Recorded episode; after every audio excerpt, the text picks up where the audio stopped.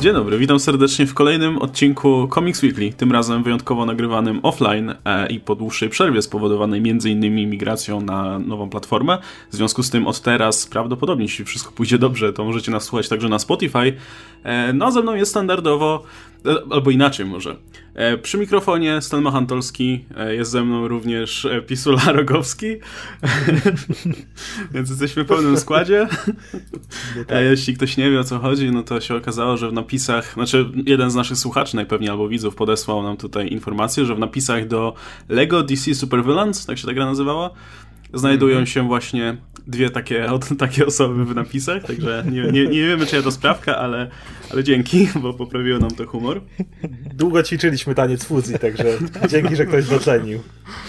No, ale pożartowaliśmy sobie i wystarczy te, tego dobrego humoru, bo tak się składa, że w momencie jak zaczęliśmy, jak już się zebraliśmy tutaj, żeby nagrywać ten podcast, a mieliśmy zaplanowany kompletnie inny temat, no to pojawiła się informacja, że Stan Lee którego nie, przedstawiać wam chyba tutaj nikomu nie trzeba, e, no właśnie zmarł. I to dosłownie ta informacja do nas dotarła, nie wiem, z 5 minut przed nagrywaniem podcastu, więc stwierdziliśmy, że no wypadałoby porozmawiać sobie o stanie, jego dorobku i jego wkładzie w ogóle w komiksy.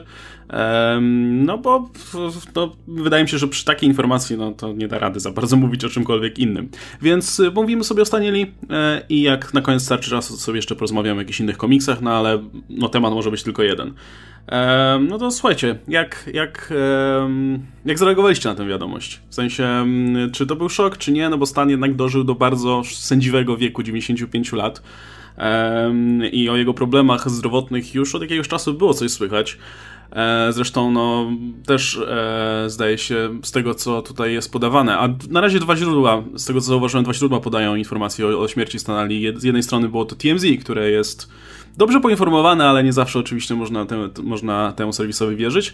No, ale widzę, że pod artykułem, czy krótką notką w zasadzie na Hollywood Reporter jest info, że mm, raport pochodzi od ich źródeł. Także to są w sumie dwa niezależne źródła, więc można by założyć, że faktycznie um, no, że jest, jest, jest dużo szans. W zasadzie jest to prawie, że pewne, że, że jest to pra prawdziwa informacja.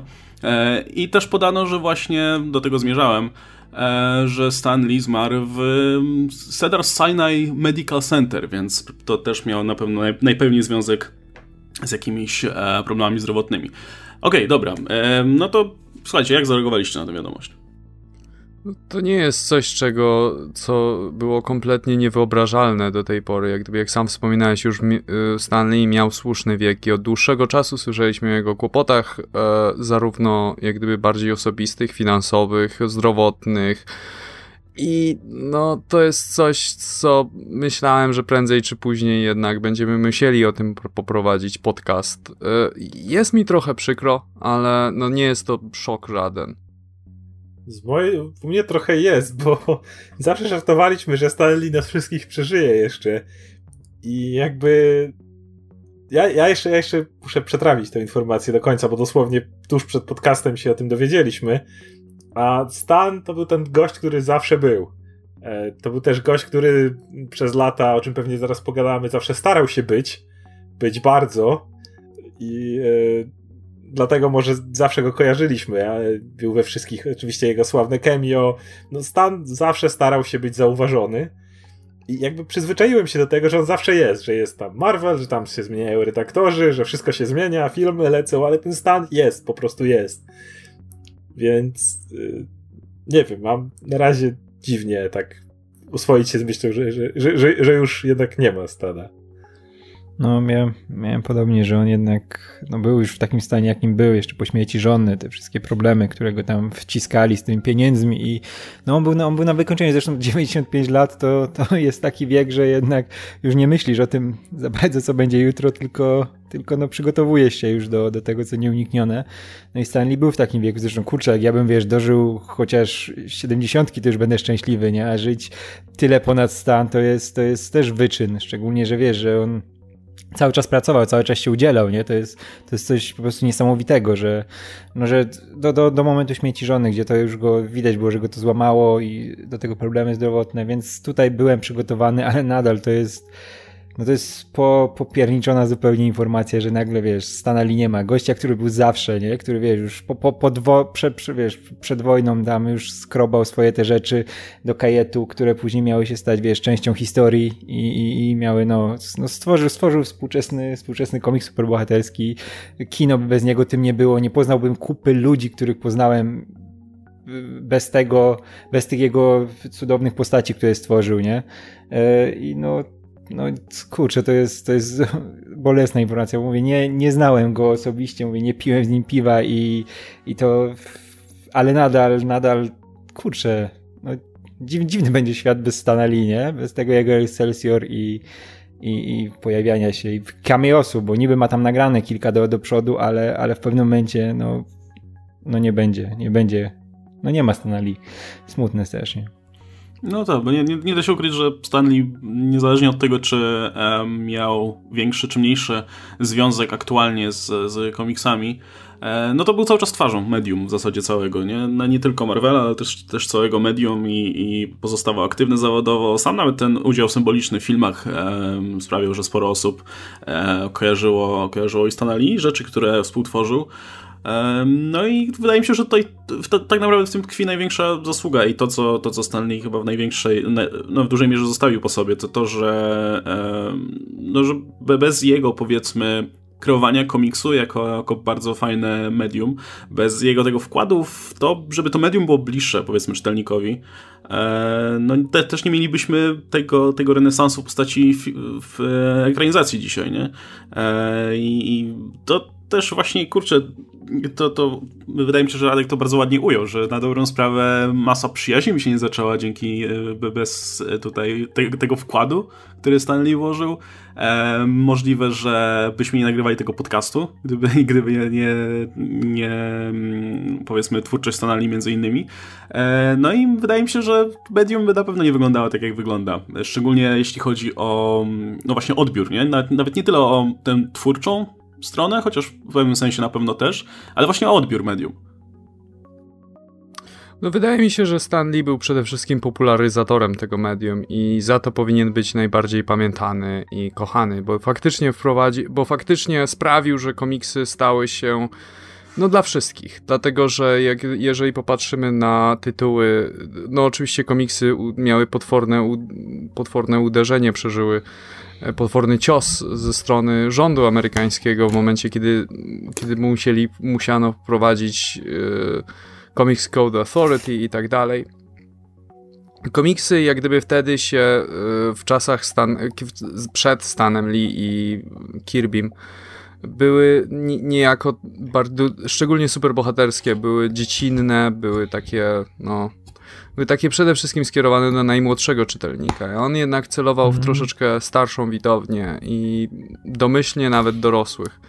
I to jak gdyby kompletnie zmieniło sposób, w jaki superbohaterowie działają. To, on, to dzięki niemu też Marvel do dzisiaj jak gdyby jest taką dominującą siłą w tym medium gdyż no, tradycyjnie w dawnych latach to DC wiodło prym. Przez jakiś czas DC było zresztą dystrybutorem komiksów Marvela przez taki bardzo okrężny sposób.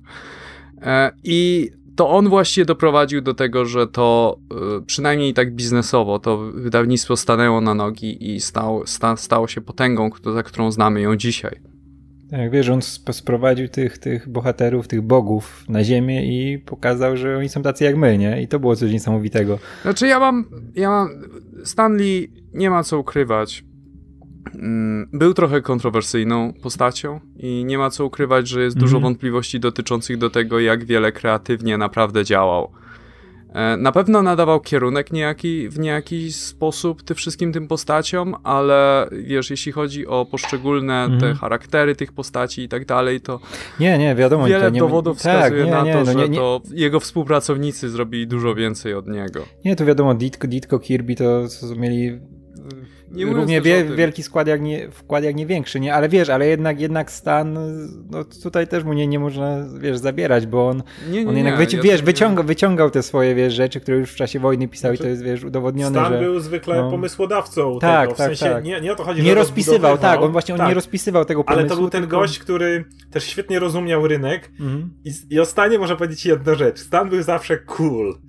Stan Tak, jakby no, kreował barwny siebie na bycie cool, Stan kreował komiksy na bycie cool, Stan kreował Tak. mm, stworzenie komiksów na bycie cool, to dzięki niemu w latach 90. tak naprawdę yy, tacy goście jak Rob Liefeld, jak Todd McFarlane i tak dalej mogli cieszyć się statusem celebrytów wręcz, bo do tego czasu Stan zdążył zbudować, głównie on, status komiksów, twórczości komiksowej jako właśnie ten cool, jako takie trochę może nie nowatorskie, ale takie właśnie trendy na, dla, dla osób, które są troszeczkę outsiderami, ale jednocześnie mogą mieć odpowiednią subkulturę do tego.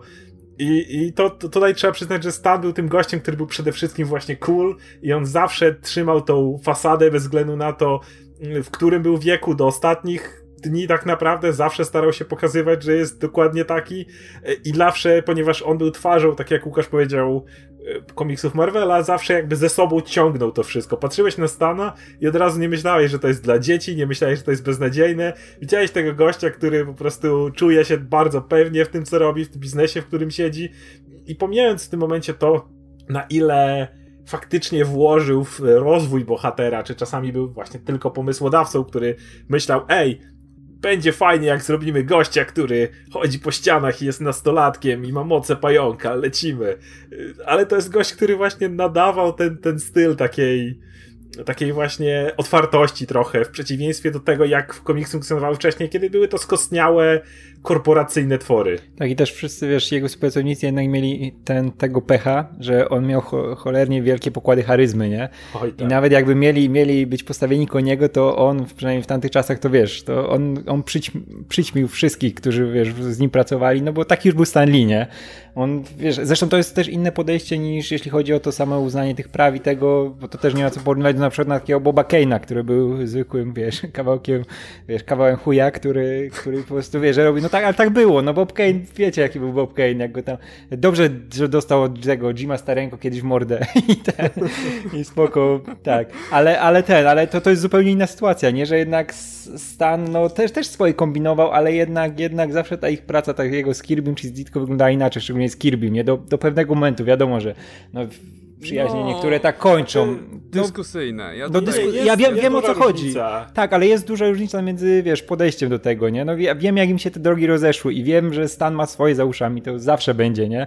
Że Stan kombinował jak się dało, zresztą wiemy, co się działo z prawami y, te, do, do adaptacji filmowych, gdzie tam już, wiesz, za czapkę śliwek w pewnym momencie sprzedawał, żeby tylko to robić, bo Stan nagle postanowił, że będzie reżyserem, nie? Jak po, tak. tak, spotkał się z Felinim. Felini nie wiedział, kim jest Stan Lee. Stan Lee za bardzo nie kojarzył filmu Feliniego, ale wiesz, będziemy robić wielkie kino teraz, nie? I wiesz, że Stan zawsze miał być tym, który jest na tym, na tym najwyższym podejście, który ma, wiesz, pokazywać, że to, co on stworzył, stworzył, wiesz, to ma Ale być ja super i... Ja No, no, chciał no. bardzo rozróżnić, bo jednak Bob Kane był tym gościem, który wręcz upewnił się, że Bill Finger zniknie, że nie będzie Billa No. Fingera, że, że o, wiesz, że to się wszy- wszystko będzie jego. Z Stanem Lee była duża, duża różnica taka, że on jakby sam w żaden sposób aktywnie nie działał, żeby, nie wiem, odsunąć Kirby'ego czy odsunąć Ditko. S- We wszystkich raportów, jakie dostajemy, problem polegał na tym, że Stan e, po prostu trochę olał kolegów na tej zasadzie, że e, to szefostwo, które było ponad Stanem, e, było jakby decyzyjne w tym, w jakich warunkach pracował Kirby, czy pracował Ditko, kiedy Stan jeździł po Stanach, spotykał się ze studentami i mówił, jak jest cool i jak Mhm. komiksy to jest na, na fali naj, najbardziej rzecz.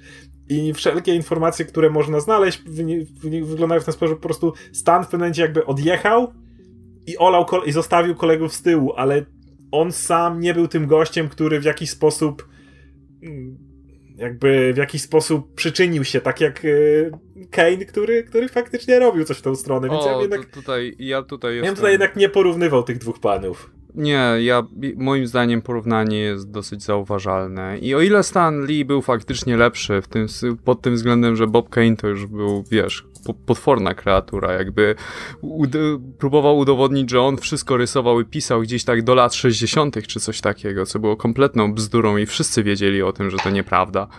No to jednak Stan Lee, choć bardziej racjonalny, nadal był takim reprezentantem takiego podejścia, że e, tak naprawdę redaktor jest ważniejszą postacią niż scenarzysta, czy coś takiego. I y, on w 1947 wydał broszurę, taki, taką książeczkę Secrets Behind the Comics, w którym opisywał swoje jak gdyby podejście do tego, co robią artyści i co robią scenarzyści. I on tam na przykład argumentował, że Martin Goodman był większym twórcą yy, Kapitana Ameryki, był najważniejszym twórcą Kapitana Ameryki, dlatego że on zgodził się na ten pomysł. I to tyle. I jak gdyby to widać też w jego, jak gdyby licznych, jak gdyby licznych e, sprawach dotyczących tego, kto stworzył jaką postać. Przez lata nie chciał przyznać, że Steve Ditko był współtwórcą Spidermana, właśnie na bazie tego, że on po prostu wpadł, zamówił ten pomysł Steve'a Ditko.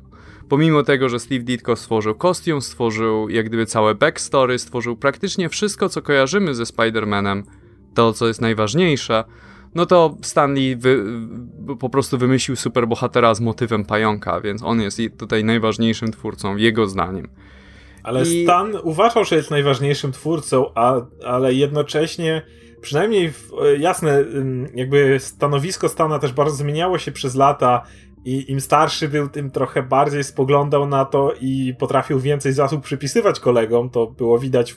Im późniejsze wywiady zobaczysz, tym bardziej zobaczysz, że on jest jest w stanie bardziej docenić pracę kolegów, natomiast Przypominam ci o tym, że jak był film e, z 84, to na plakacie jest napisane na podstawie postaci Stana Lee. I to a jest jed... coś, co on musiał, coś, co on musiał potwierdzić i jak gdyby. Tak, a jednocześnie y, wszelkie informacje są takie, że przy przypadku e, trylogii Raimiego, to Stan upierał się, żeby imię nazwis i nazwisko Ditko się tam pojawiały, choć Ditko nie chciał mieć kompletnie nic z tym wspólnego, nie chciał pieniędzy, nie chciał w ogóle, żeby on nic, a to Stan chciał, żeby był obok siebie. Prawdopodobnie przez pewną kłótnię, którą mieli wcześniej, a, ale warto jednak to zauważyć, że jak zapytasz kogokolwiek, kto jest związanego z tym filmem, to mówił, że to właśnie Stan nalegał, żeby nie, nie było created by Stan Lee, tylko created by Stan Lee and Steve Ditko.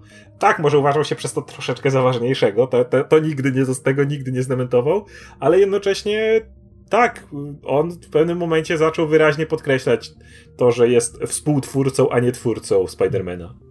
No nadal Widać, no. ja tylko dodam, że, że, że te, też odniosłem takie wrażenie, jak się prześledzi wywiady, czy, czy obejrzy jakikolwiek, nie wiem, dokument o, o, o Marvelu w tamtych czasach, to im dalej to, to podejście Stana się zmieniało. Jakby te, te późniejsze wywiady to już w ogóle jest, wiesz, e, e chwalenie swoich współpracowników na lewo tak, i prawo, co, ja czego wcześniejszy Stan by nigdy nie zrobił, nie? No. E, a co też świadczy dobrze, myślę, o człowieku, nie? Jednak biorąc pod uwagę, że e, no lepiej późno niż wcale, nie? Docenić te zasługi swoich kolegów, przy czym no w, umówmy się, że, że jakiś tam wpływ na pewno Stan też miał na te tak. postacie, nie?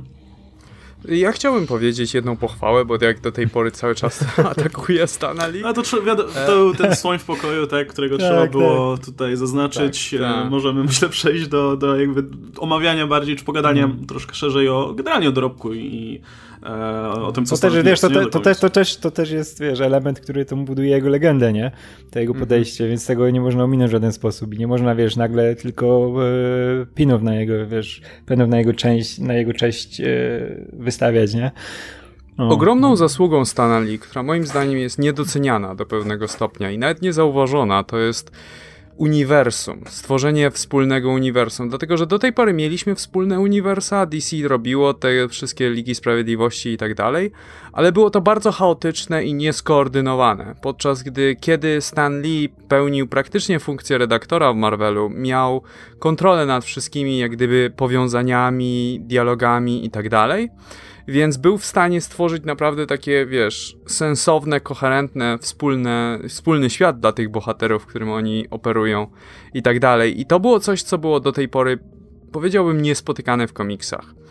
Gdzie o ile sam koncept właśnie wspólnego uniwersum to nie było nic nowego, to ten pewien wymiar, wiesz, takiej.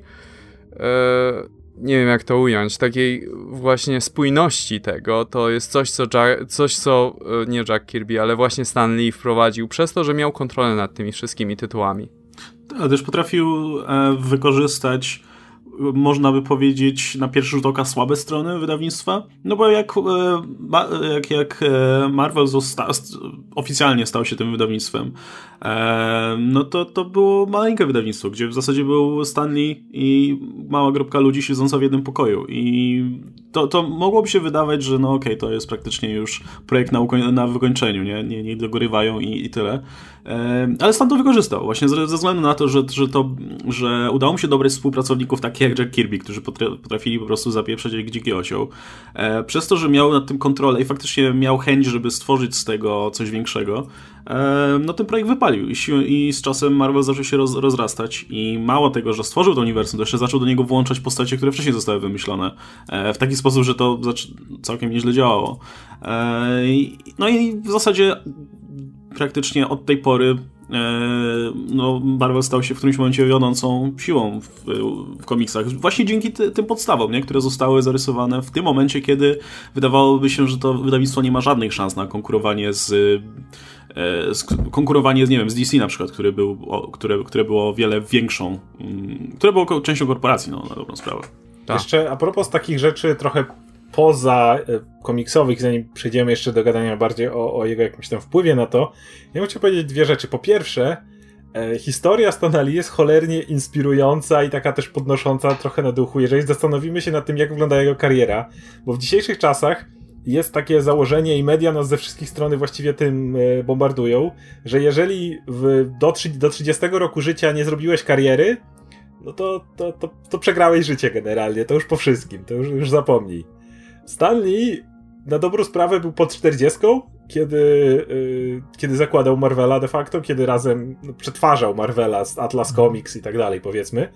E, I już tak naprawdę wydawało się, że był wyprany z tego, że to koniec. Już gość pod No 40... już miał długoletnią wypraną jak gdyby tak, karierę do dokładnie. tej pory. Już, już to było dead end właściwie dla niego. Już, już wydawało tak. się, że siedzi na końcu, nic z tego nie będzie, nic nie osiągnie.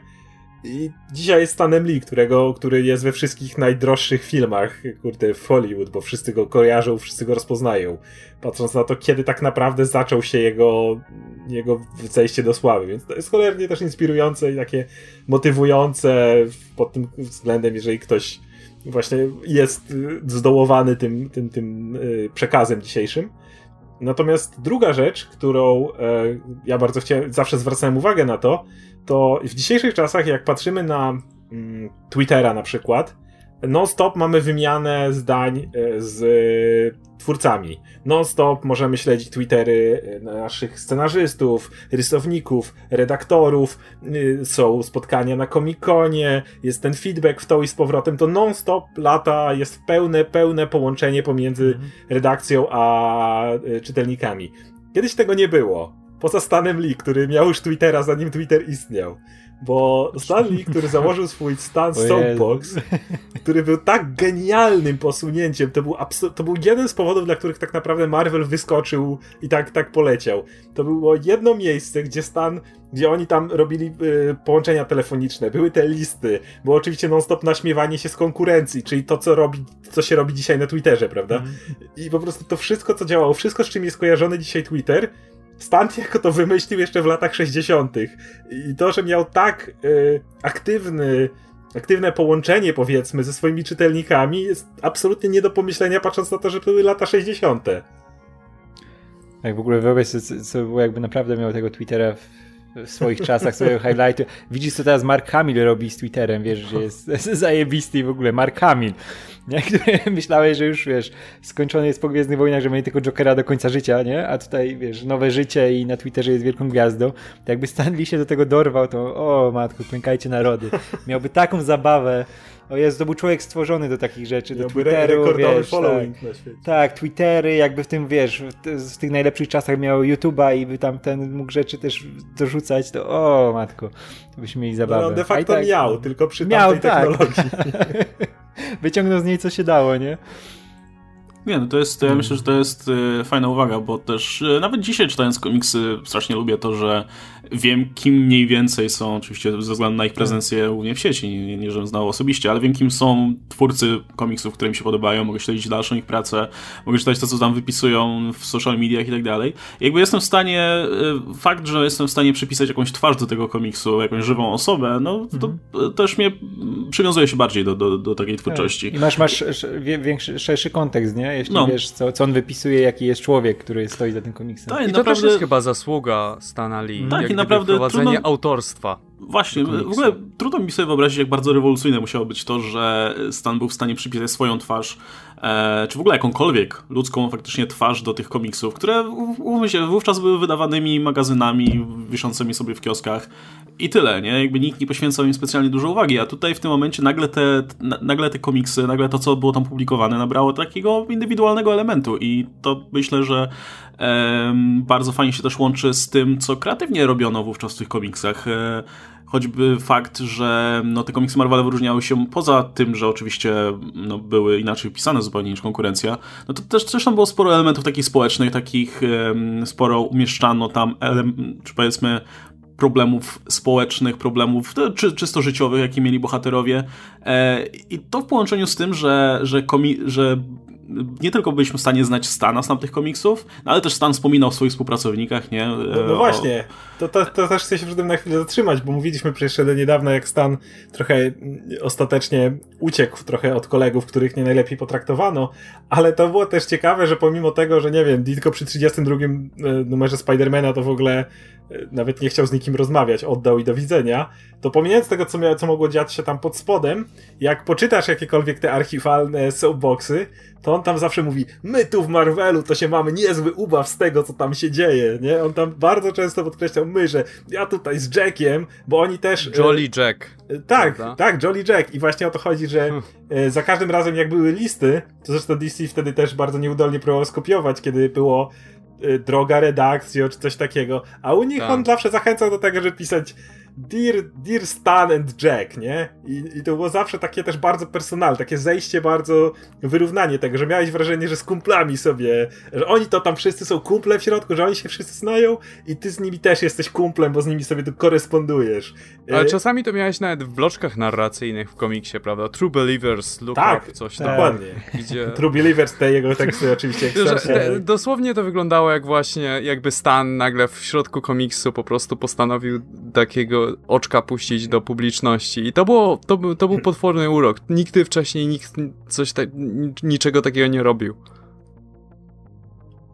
I jeszcze warto zaznaczyć, że dzisiaj w sumie jak patrzymy, Marvel znowu się trochę kreuje na dokładnie coś takiego. Jak mhm. widzimy te rozmowy między, te tweety między, nie wiem, z Darskim, z Darskim to ze wszystkimi, ale z Darskim, e, Taylorem, e, Thompson, też znowu zaczyna to tak wyglądać i to według mnie jest taka właśnie ogromna spuścizna tego, co, co Stan jeszcze za pomocą listów pisanych, wysyłanych pocztą, pocztą tworzył. Okej. Okay. E, e, nie, no jasne. To, to, to jest właśnie to, do czego zmierzałem, że udało mu się stworzyć e, ten, ten fajny wizerunek Marvela, a też właśnie, umówmy się, no to co tam Stan wypisywał w softboxach, no to Kirby czy Ditko nie mieli z tym nic wspólnego, nie? To też jest kreacja w 100% Stana, że o, Jack teraz rysuje taki świetny panel, który, którego sobie po prostu nie wyobrażacie i tak dalej. Ale no jednocześnie e, wydaje mi się, że inną jeszcze bardzo ważną zasługą jest to, że, że Stan no, potrafił trzymać rękę na pulsie. Nie? To jest to, o czym wspomnieliście wcześniej, ale też myślę, że można by o tym pogadać szerzej, że raz, że, że potrafił jednak... Yy, no bo to, to, że Stan sobie założył, że ok, teraz będziemy sprzedawać komiksy nieco starszej publicy niż, niż te dzieciaki, które kupują yy, komiksy w sklepie, w spożywczaku, e, no to to jest jedno, nie? Ale dwa, no to trzeba było jakoś kreatywnie do tego podejść w ten sposób, żeby faktycznie ci, te, te, ta starsza publika sięgała po te komiksy. E, no i udało się stworzyć właśnie szereg tych bohaterów, którzy byli kompletnie czymś, in, czymś innym niż bohaterowie tworzeni do tej pory. Ale też nawet kiedy już stworzono tych bohaterów, to potrafiono praktycznie co jakiś czas, potrafiono, no, no Stan razem ze swoimi współpracownikami potrafili praktycznie co jakiś czas zorientować się, jak, co, co teraz jest istotne, powiedzmy, co teraz, o, o czym ludzie mówią, i to zainkorporować do tych komiksów, bo przecież w międzyczasie potem pojawili się X-Men, potem pojawił się Black Panther i tak dalej, i tak dalej. Praktycznie co jakiś czas udawało się iść z tym duchem czasu, nie? To nie było tak, że nagle pojawiła się jedna fala tych bohaterów, okej, okay, i tak trzymamy się tego, aż, aż, aż, aż, e, wiesz, aż się ludzie znudzą. Tylko nie, praktycznie e, bardzo powiedzmy bardzo konsekwentnie udawało się e, tych, tych czytelników przy sobie trzymać. I bardzo długo DC nie było w stanie z czymś takim konkurować. Nie? Tak naprawdę tam, było, tam była dwie, jedna wielka walka z tym, żeby jakoś, jakoś nadganiać to. I, i, I, to właśnie między innymi dzięki Stanowi, tym, tym jego pomysłom e, udawał, no Marvel nadawał ton tak naprawdę tej konkurencji. Ale tutaj no, warto... Przez lata lekceważono nawet w DC jak gdyby wpływ Marvela i tak jak Marvel zmienia rynek.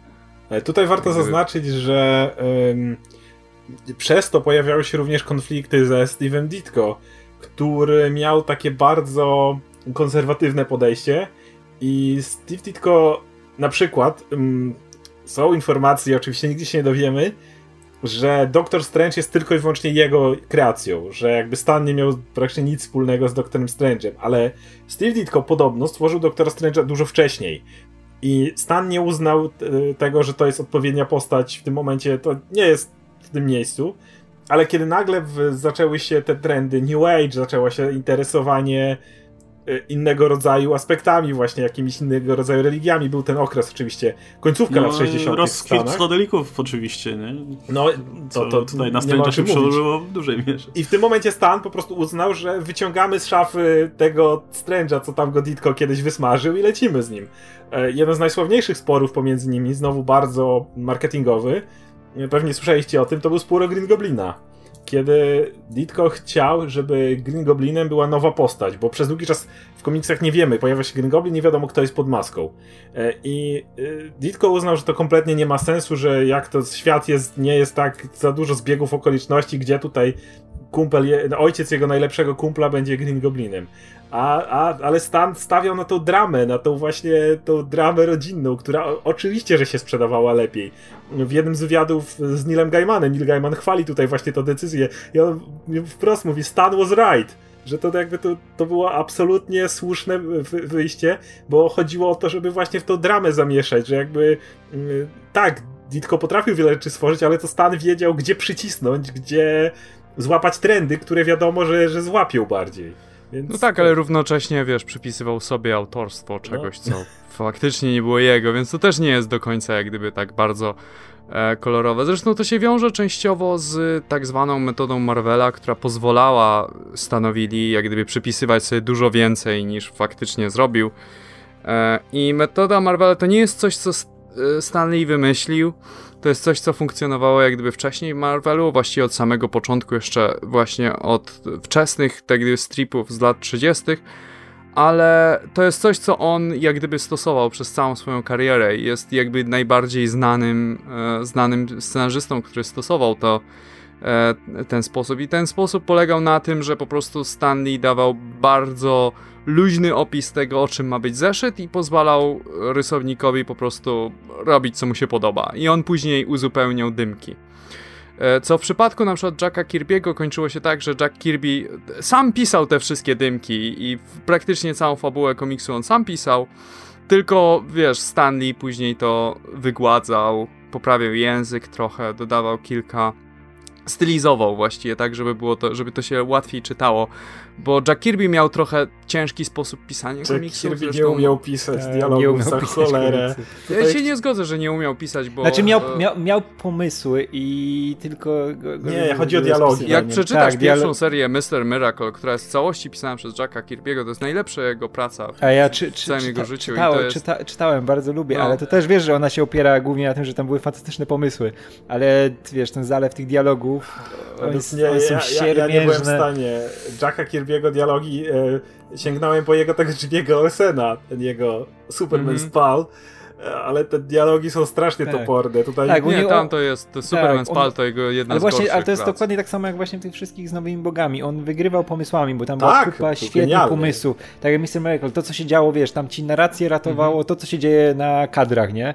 Gdzie one są naprawdę takie psychodeliczne, piękne i, i one ciągną tą narrację, ale jak masz przeczytywać te dialogi, tylko na nich się skupić, no to niestety, no nie można, nie można wiesz, umieć nie, wszystkiego, nie? Stan, I tak, ale z kolei na przykład Steve Ditko, przy Steve Ditko była przy Steve Ditko była odwrotna sytuacja, gdzie Steve miał trochę trudny charakter.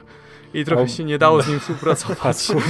E, I e, on, on nie uzupełniał tych, e, on nie uzupełniał tych dymków, on po prostu oddawał planszę komiksowej, róbcie mm. sobie co z tymi, tym i po, powstawały często spro, spore sprzeczności pomiędzy tym, co Stan pisał, tak, w, tak. Stan pisał w dymkach, a co Steve Ditko rysował na stronie. E, a czasami wręcz to, co jest napisane w dymkach, to jest po prostu opisywanie tego, co się dzieje na kadrze, jak gdyby ten komiks lepiej działa, jak po prostu zignorujesz dymki.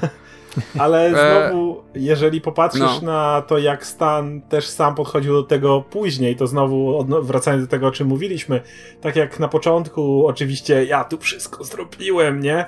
Tak już w późniejszych wywiadach z Stanem wyraźnie słyszysz, jak on absolutnie przypisuje on zasługi kolegom i absolutnie jakby nie wypiera się tego, jak to działało. Jest, pamiętam, kiedy on mówił, jak współpracował z Ditko w kwestii na przykład Spidermana, to mówił, że na początku wyglądało to tak, że ja dałem pomysł, Steve rysował. E, dawałem pomysły na fabułę, Steve rysował. Potem bywało tak, że ja dawałem tylko zarys, Steve rysował, a mówi, że w ostatnich numerach Steve już sam rysował, dawał mi to i ja uzupełniałem teksty. I to są słowa Stana, on jakby nie, nie ukrywał tego. Stan na przykład mówi, jak powstał Silver Surfer, że on wymyślił motyw z tym, że ma przylecieć Galactus, wielki pożeracz planet, ma być fantastyczna czwórka, ale Ditko, nie Ditko, tutaj Kirby, uznał, że taki gość jak Galactus to powinien mieć jakiegoś takiego heralda, który mu wyszukuje tych planet i tak dalej. I narysował tego srebrnego typa na, na desce surfingowej. Czy tam srebrnego, on go po prostu naszkicował. Oni potem ten.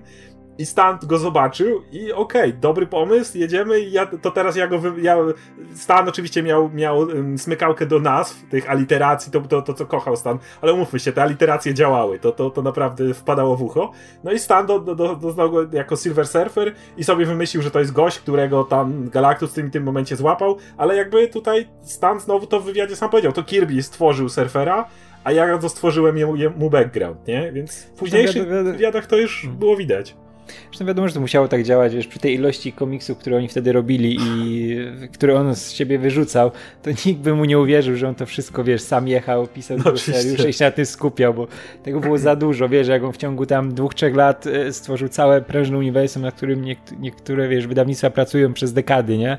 Ale on w jednym no. z późniejszych wywiadów dosłownie nazywa to krzyżówką, że dostawał okay. od, od Steve'a Ditko historię, z Sandmanem jest historia, pierwsze pojawienie się Sandmana, to jest historia, z której Stanley nie miał nic wspólnego na początku. I on mówi, że dostaje historię, tu jest jakiś gość, który zamienia się w piasek i dla mnie to jest krzyżówka. Ja sam uzupełniam te dialogi, wpisuję rzeczy, a, a jakby to Ditko mu dał całą gotową historię. I to Stan absolutnie opowiadał, więc mówię, Możemy mieć do tego zastrzeżenia, jak na początku to robił, ale później wszystkie zasługi przypisywał. A jakby, a jakby, była legalna afera dotyczącego tego, że wiesz, że e, Stanley nie chciał przyznać jak gdyby oficjalnego tytułu współtwórcy Spidermana i przez lata jak gdyby to było ciężkie. Stanley, Stanley dawał takie, wiesz, okrężne odpowiedzi, takie, że tak, E, tutaj e, Steve Ditko jak gdyby pomógł stworzyć postać i jak gdyby był fantastyczny i tak dalej, ale nigdy nie mógł dojść do tego, wiesz, nawet pytany wprost, czy Steve Ditko jest współtwórcą Spidermana, to zawsze dawał takie bardzo okrężne no. odpowiedzi.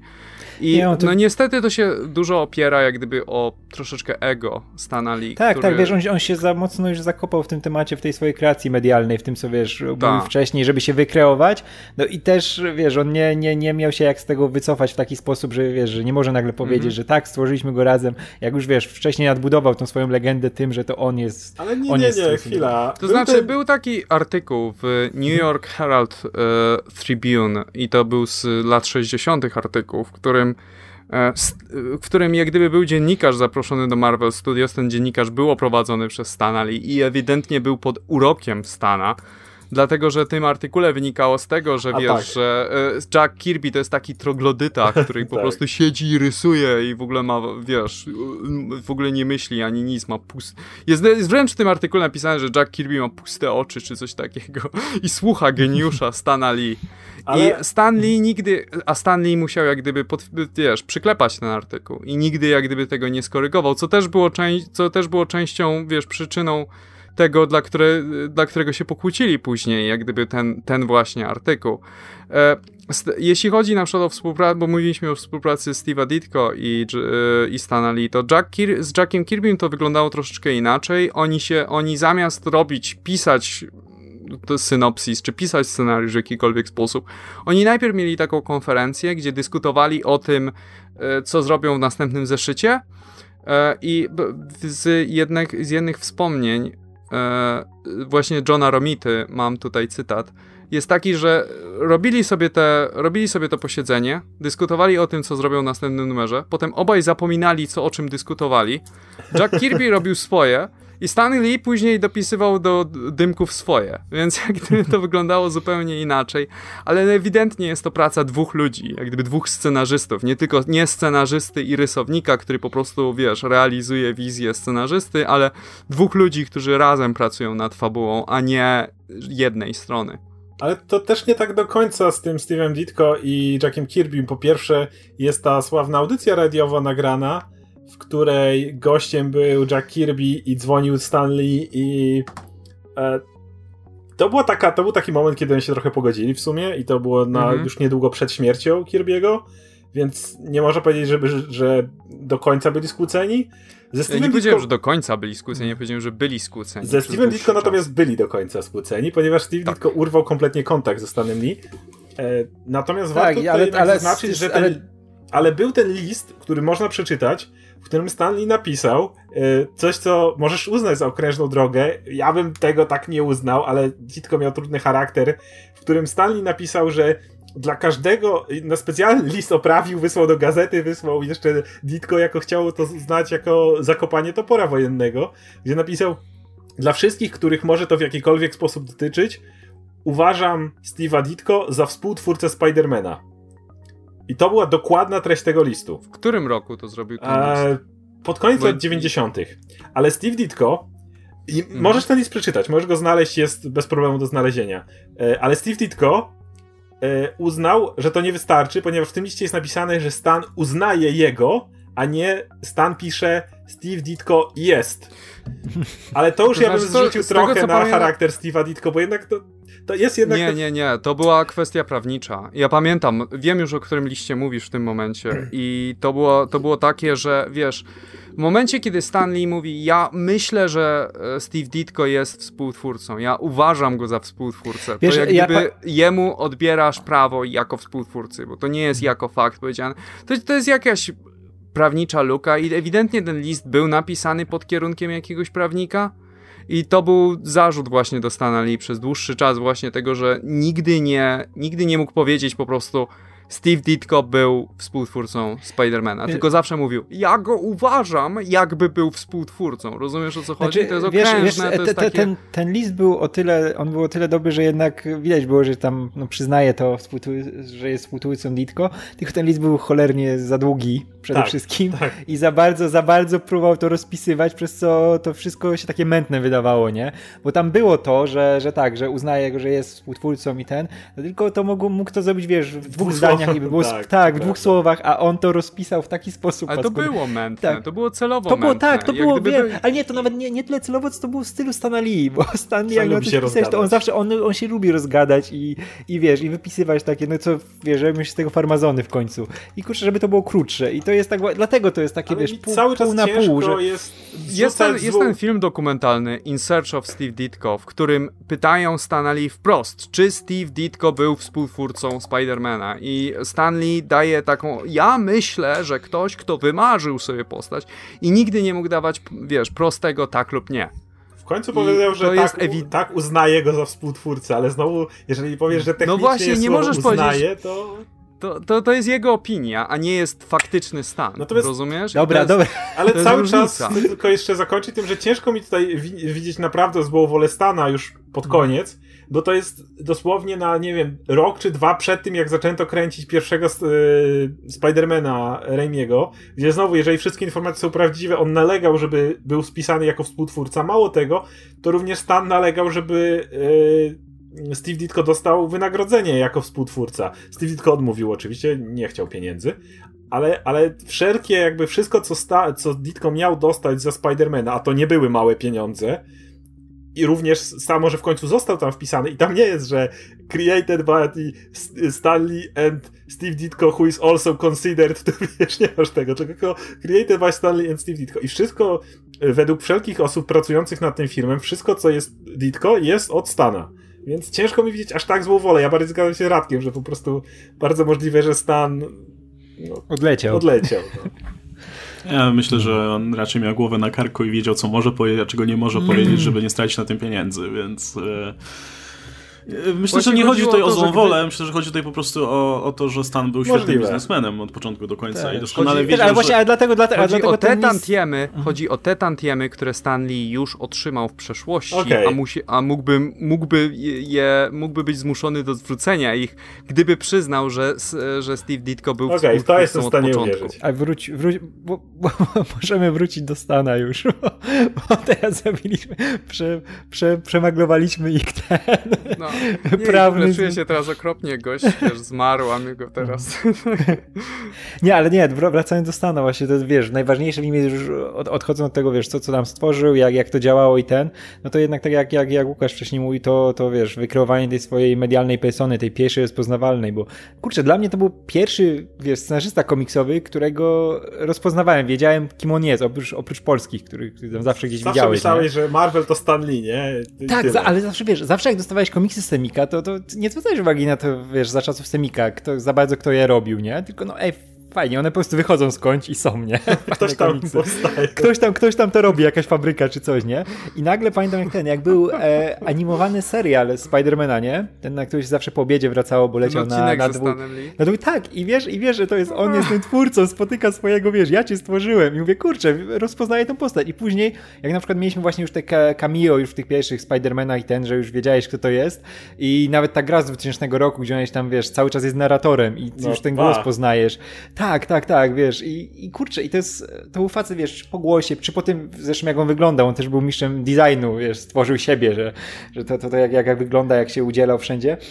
E, no kurczę, to było coś niesamowitego, że on był już, wiesz, tak świadomie kreował się na tą ikonę i wiesz, że był taki cool, fajny, brawurowy i, i w ogóle. I że wiesz, że każdy go rozpoznawał, że ja, ten chłopiec siedzący w tej, wiesz, Polsce, tak. gdzieś tam w tym, tak, skotłowany w pokoju, oglądający te seriale, czytający te semiki, wie, kim jest ten gość. A tak to, wiesz, w, w tamtym czasie nikogo nie rozpoznawałem, wiesz, wiedziałem, że były nazwiska w stopce, nie? Ale też mi to za dużo nie mówiło, ale wiedziałem, że zawsze czytam po tych opisach, że ej, kto stworzył te wszystkie postacie? Zawsze tam Arek Wróblewski pisał, że wiesz, był sobie Stan Lee, nie? Który stworzył coś z Jackiem Kirbym, z Ditko, ale był zawsze ten Stan Lee, który, o kurczę, przecież stworzył i Tora, i Halka, i ten. W każdej, przy każdej postaci się pojawiał ten mityczny, wiesz, gość w okularach i z wąsem, nie?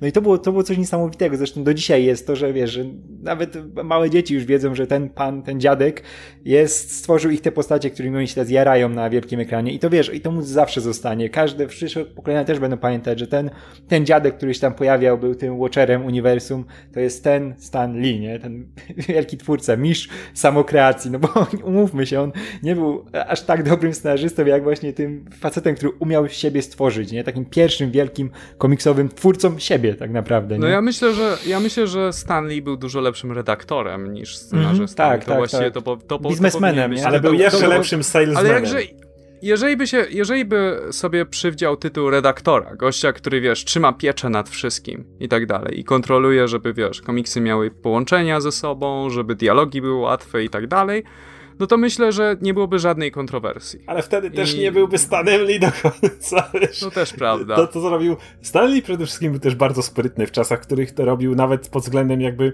Ta jego samokreacja to nie było tylko kwestia biznesu na zasadzie zaróbmy dużo pieniędzy jako Marvel. To była też jego świetna tarcza. Dlatego, że mm, to też można o tym poczytać, kiedy w, yy, kiedy w czasach tych transformacji yy, komiksowych, kiedy szczególnie jak wchodziliśmy w lata 70. i zaczęły być właśnie yy, duże zmiany kadrowe, mieliśmy te migracje, czy, czy Kirby'ego, czy potem Ditko, oczywiście nawet do DC, powrót Kirby'ego i te różne rzeczy szefostwo, czy, czy Marvela, czy DC, e, które stało na górze, które, tak powiem, trzymało łapę na kasie, bardzo szybko pozbywało się różnych osób. No tak samo jak czy Kirby, który przeszedł do DC wcale nie był jakoś świetnie traktowany i nie miał jakiegoś super e, wiadomo rzeczy, czy redaktorzy, którzy byli szybko zwalniani, jeżeli walało się na nich porażkę. Stan był nietykalny. Stan był absolutnie nietykalny, ponieważ Stan był tak integralną częścią Marvela, ta właśnie kreacja, o której Radek mówił, ta persona wykreowana przez niego, to był tak nieodłączny wizerunek Marvela, że Stana nie, mo- nie dało się ruszyć. I to było tyle sprytne, To że to prawda. jednocześnie nakręcało oczywiście firmę, ale jednocześnie było po prostu najlepszą tarczą, jaką on mógł wokół siebie zbudować. Bo on był już właściwie tym jednym z tych bohaterów. To tak jakbyś nagle w DC u- u- zwolnił Supermana, nie? Jakbyś w Marvelu nagle powiedział Spider-Man, zwalniam cię, idź, idź sobie. Wiesz, tu pakuj swoje biurko i wyjdź. Stanley był jednym z tych bohaterów, więc już nie dało się go zwolnić, bo on był częścią tego świata i to było naprawdę genialne. Dlatego też został, dostał później troszeczkę bardziej profilowe stanowiska w Marvelu, łącznie z dowodzeniem całym, jak gdyby wydawnictwem. I to on odpowiadał za też sprzedaż e, marek do filmów. I tak No, co, co mu nie wychodzi, co, na czym się przejechał? No to trochę poszło gorzej. Na czym się trochę. przy- No, Hulk wyszedł ok. I No Hulk tyle. Superigno jest sławny, to do dziś Tak, ludzie je- go no, pamiętają. Nie, nie, nie. I wyszedł ok. Jest No, tam, ale to, to, to nadal, wiesz, na to, co on próbował zrobić z tymi markami i gdzie on nie, nie posprzedawał, że wiesz, James Cameron miał robić Superman. Donera to nie był jednak. W tym roku, w tym roku Nie. kiedy, ale wiesz, w tym roku, kiedy miał wyjść e, Camerona Spider-Man, wy, wyszła, wyszła, wiesz, e, Fantastyczna Czwórka Kurmana, więc no, te jego plany troszkę, troszkę, troszkę nie wychodziły. Ale kurczę, walczył o to i wiesz, próbował. Tego- I w końcu, wiesz, w końcu to No, ale wyszło. no- Może już nie z nim, ale, ale No wiesz, ale na dobrą sprawę on jak gdyby dał prototypową wersję tego, bo te seriale były ze sobą połączone No w tak, bardzo tak, tak. dziwny sposób, ale były. Więc No, ale, to nie, ale to nie było to, na co liczył, wiesz. No nie było. Nie, można w sumie założyć, że sukcesy Stanali się skończyły gdzieś tak w połowie lat 70., może, może pod koniec lat 70., nie? I e, no mo, może faktycznie gdzieś tak na przełomie 70. i 80., bo ten Hulk wtedy się pojawił. Tak, on wtedy, wtedy, kiedy właśnie on odszedł od komiksów i zaczął Ale tak, w momencie, wiesz, tak. całą energię poświęcał, żeby w kinie zaistnieć. Ale w tym momencie no, zaczę, zaczęły się te problemy i pamiętam, że w latach 90. założył tą swoją firmę, pod, która była chyba nazwana jego imieniem, którą stracił, musiał się o nią procesować, e, zaczął publikować te wszystkie dziwne rzeczy, tą stripperellę, tego typu, tego typu pierdoły. No, on był E, też ten- odpowiedzialny za 2099 w sumie, jakby nie patrzeć, cały ten imprint Marvela, znaczy nie imprint, no, ten Elseworld Marvela, którym w latach 90. próbowali jechać, to Stan Lee był, stał za tym właściwie, za, za tym całym, a to było fajnie pokazane, jak to po prostu miało tak nagle, o 2099, ale a jednak nie. To, to taka, taka, no, takie zachłyśnięcie się, a potem tylko te serie były tak ciachane jedna po drugiej dosłownie. Nie zapominajmy też o miniserii Just Imagine, którą napisał dla DC. To też bym zaliczył do tych porażek jednak, które nie wyszły. E, no ale nie, no, no potem Stan Lee się stał po prostu już w zasadzie tylko Stanem Lee, tym gościem, który, który miał zasługi, nie? I, Tak, i tak. to tak trwało w zasadzie do teraz. E, I, I te rozmaite cameos i pojawienie się na konwentach i tak dalej, to też było głównie Stan Lee jako Stan Lee. E, No ale myślę, że, że jakby nie patrzeć nawet te zasługi z lat 60. chociażby, no, w- no były na tyle duże powiedzmy dla całego medium, że, że nawet to wystarczy, żeby tutaj powiedzmy o tym porozmawiać. Szczególnie, że kurczę, no jakby nawet kreatywnie e, Stan miał też sporo odwagi, nie? No, jakby, jakby nie patrzeć, to jego jest współtwórcą dwóch przełomowych czarnoskórych bohaterów, nie? Jakby Black Panthera, i, po- a, który był pierwszym afrykańskim bohaterem i pierwszym czarnoskórym, em, a potem był Falcon, który był Afryk, e, e, wiesz, em, Amerykaninem powiedzmy Nie, czarnoskórym, nie? No, To ja afroamerykaninem. przy tej okazji, to ja przy okazji mam teraz o kolejne, kolejną okazję do tego, żeby opluć Stana, bo wspomniałeś Black Panthera. E, Black Panther jest postacią, którą wymyślił przede wszystkim Jack Kirby od początku do końca, tylko że on na początku, tylko że Stanley po prostu skorygował pewne rzeczy dotyczące jego, jego wyglądu i jego charakteru. I e, jak gdyby wedle pierwszego zamysłu Jacka Kirby'ego to miał być Cole Tiger. I to jest nawiązanie oczywiście do Tiger, Tiger, Burning Bright. I miał mieć odsłoniętą twarz i te, tym podobne rzeczy. Istnieje taki bohater E- w Marvelu, to jest Elseworldowy Black Panther. No to, Random ale to jest trivia. na podstawie, Tak, ale wiem. to jest na podstawie jak gdyby, wiesz, pierwszego Tak. projektu e, Black Panthera Jacka Kirby'ego. I Stanowi się to nie spodobało. E, uważał, że uważał, że ludzie mogą nie chcieć kupować i on wymyślił taki fortel, że najpierw zasłonią mu twarz, będzie mieć maskę na całą twarz i ludzie przy, kupią komiks, przeczytają go, spodoba im się i na ostatniej stronie, o, to jest czarnoskóra postać. Więc jak gdyby tutaj, jak gdyby Stan chciał, e, wiesz, e, sprzedać ten komiks, nie wiem, rasistom, wygląda na to. E, ale z drugiej E, strony to też jest trochę dziwne, e, biorąc pod uwagę. To były zupełnie... Jak, jak taki wniosek wyciągnąłem? Ale, ale nawet nie o to chodzi. Chodzi o to, że dzisiaj możesz tak myśleć, ale w, sorry, lata 60. w Stanach to był bardzo dobry zabieg, szczerze mówiąc. To był, to był bardzo, bardzo może. dobry zabieg. To jednak Kurczę, jest zupełnie inne przez- społeczeństwo. Prze- Być przez- może, ale z drugiej strony, no, Przez Adama duch Steve'a Ditko przemawia. No, ale z drugiej strony, jak gdyby, e, co ja miałem powiedzieć? Z drugiej strony, no, e, ten pomysł, no, jest dosyć, wydaje mi się dosyć dziwny z jego strony, jak gdyby kompletnie usunięcie z pierwotnego pomysłu tej całej, tego całego nawiązania e, poetyckiego, a równocześnie e, partia Czarnych Panter, która no, jest kontrowersyjna, umówmy się, powstała chwilę później, ale jak gdyby właśnie właśnie jest to zaskakujące, że tego typu imię jak Czarna Pantera zostało wybrane na imię superbohatera. I to jak gdyby przy, przyprawiło troszeczkę z, e, kłopotu tej postaci przez lata, jak gdyby była troszeczkę mniej profilowa, by właśnie ze względu na jej imię. Podczas gdy Cold Tiger brzmi spokojnie i nie- nie groźnie w żaden sposób. Nie, tam był motyw, że przez jakiś czas używali innego imienia, a potem stwierdzono, że e, walić to. No. No już się Col- przyjęło że Tiger. Black Ej, Panther no, i- Black Panther brzmi, no i Black Panther brzmi zajebiście. Oczywiście, nie? że tak. Porównanie do Cold Tiger. No ale to Cold Tiger też brzmi dobrze. nie tak dobrze. Przy Black, przy Black Panther. Ale o to chodzi, że te, też y, y, Stan miał bardzo, do, miał, sorry, ale dużo lepsze podejście do imion i e, cała masa tych kolorowych ników, jak Silver Surfer, Silver Tak, tak. Samurai, one brzmią Powiedziałem- dobrze, Black Widow, one przecież Tak. dobrze brzmią te, te wszystkie, te, i Ja w ogóle najbardziej- sobie z tego sprawę. To, to po prostu Ja najbardziej, dobrze najbardziej lubię, jak ten, jak tworzył fantastyczną czwórkę i masz, wiesz, każdy ma tam jakoś powiązaną z tym, jak, jak wiesz, jak wyglądają czy coś i nagle masz Rida Richardsa, który jest po prostu Mr. Fantastic, nie? Chuj, że to się nie łączy, wiesz, że to z jego mocą czy czymkolwiek, ale brzmi tak zajebiście, nie? Że ja będę panem fantastycznym. Zresztą później, wiesz, dobra, pasuje to do Richardsa, do jego charakteru, ale z drugiej strony to jest taki pseudonim, wiesz, bez oparcia w niczym, jeśli chodzi o postać, nie? Ale, ale brzmi zajebiście, więc został. Je- Kurczę, no. Jeszcze chcę się odnieść do tego, co Łukasz mówił, że faktycznie w latach 90. Stanowi zaczęło się sypać, ale to nie jest do końca tak, że jego wkład był zerowy, bo pomijając może niekoniecznie świetnej jakości komiksy, za którymi stał, mm, Stan w 90. latach bardzo zajął się promocją innych twórców. I to właśnie jak nie wcześniej. E, Czy przede wszystkim Liefeld, e, McFarlane trochę nie, bo on miał, już, już wtedy miał trochę większego i on trochę nie potrzebował, ale nieważne, ale e, Liefeld przede wszystkim był bardzo promowany przez Stana i tutaj to jest też coś, co bardzo chwali się w świecie muzyki.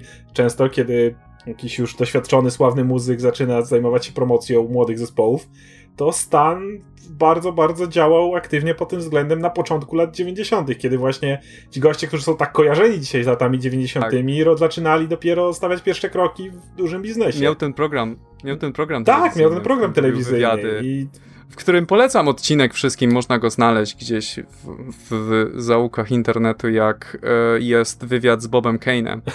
I on zazwyczaj jak, zazwyczaj jak zapraszał artystów, rysowników, no to prosił ich, żeby narysowali coś takiego. I Bob Kane był też bliskim przyjacielem Stana Lee, też taka ciekawostka trivia. I Bob Kane rysuje te swoje gówno, wiesz, dudle, tak jak kurde kreski, ledwo to wygląda jak człowiek. Umie, umiał tylko narysować głowę Batmana i to jest wszystko. I Tak, przez całe życie. Jej. tak, przez całe Nie, życie. nie, przez nie, całe życie się uczył. Narysować Nie, ale głowę słuchaj, on Batmana. miał już, on miał, on miał, on, to, on to już głowę Batmana miał, wiesz, dopracowaną do, w każdym detalu, bo wiesz, za każdym razem, kiedy ktoś go prosił o autograf, to on rysował tę głowę Batmana. I tutaj, I tutaj, wiesz, Stanley prosi go o narysowanie Spidermana, to nie ma pojęcia jak zacząć właściwie, rysuje jakąś kratkę na jego, wiesz, na, na kółko, z, kółko z kratką właściwie, wygląda to e, kuriozalnie. Polecam zobaczyć ten odcinek, jest No ale, piękny. y, pomijając już odcinek z Bobem Jak, jak ci mówię, to faktycznie były tam odcinki, kiedy, fak kiedy ci goście, którzy naprawdę potem porobili kariery, i to takie super kariery, to faktycznie byli ci goście, których tam Stan trochę promował i to jednak cały czas jest jakaś zasługa. To jest coś...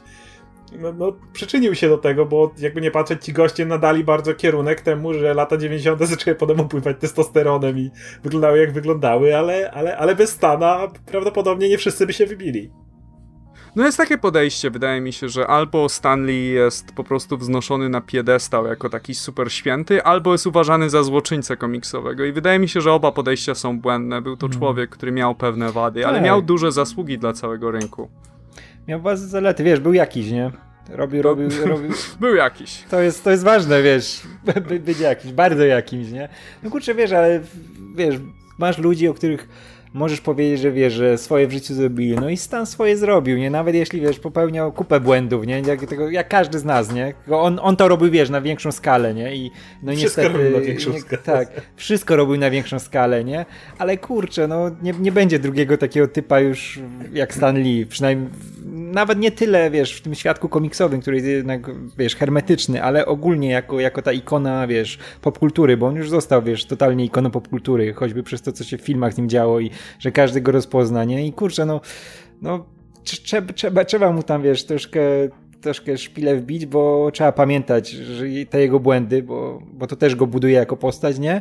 No ale przede wszystkim no jest to ten, ten Stan Lee, którego, no, który był i już go nie będzie, ale zrobił tyle dobrego, że każdy z nas go zapamięta, nie? No bo kurczę, każdy z nas, przynajmniej tutaj, wiesz, którzy się interesują komiksami, oglądają te filmy, no to wiesz, on jest jakąś częścią, wiesz, nas, to dlaczego jest testwa, to co on nam dał, nie?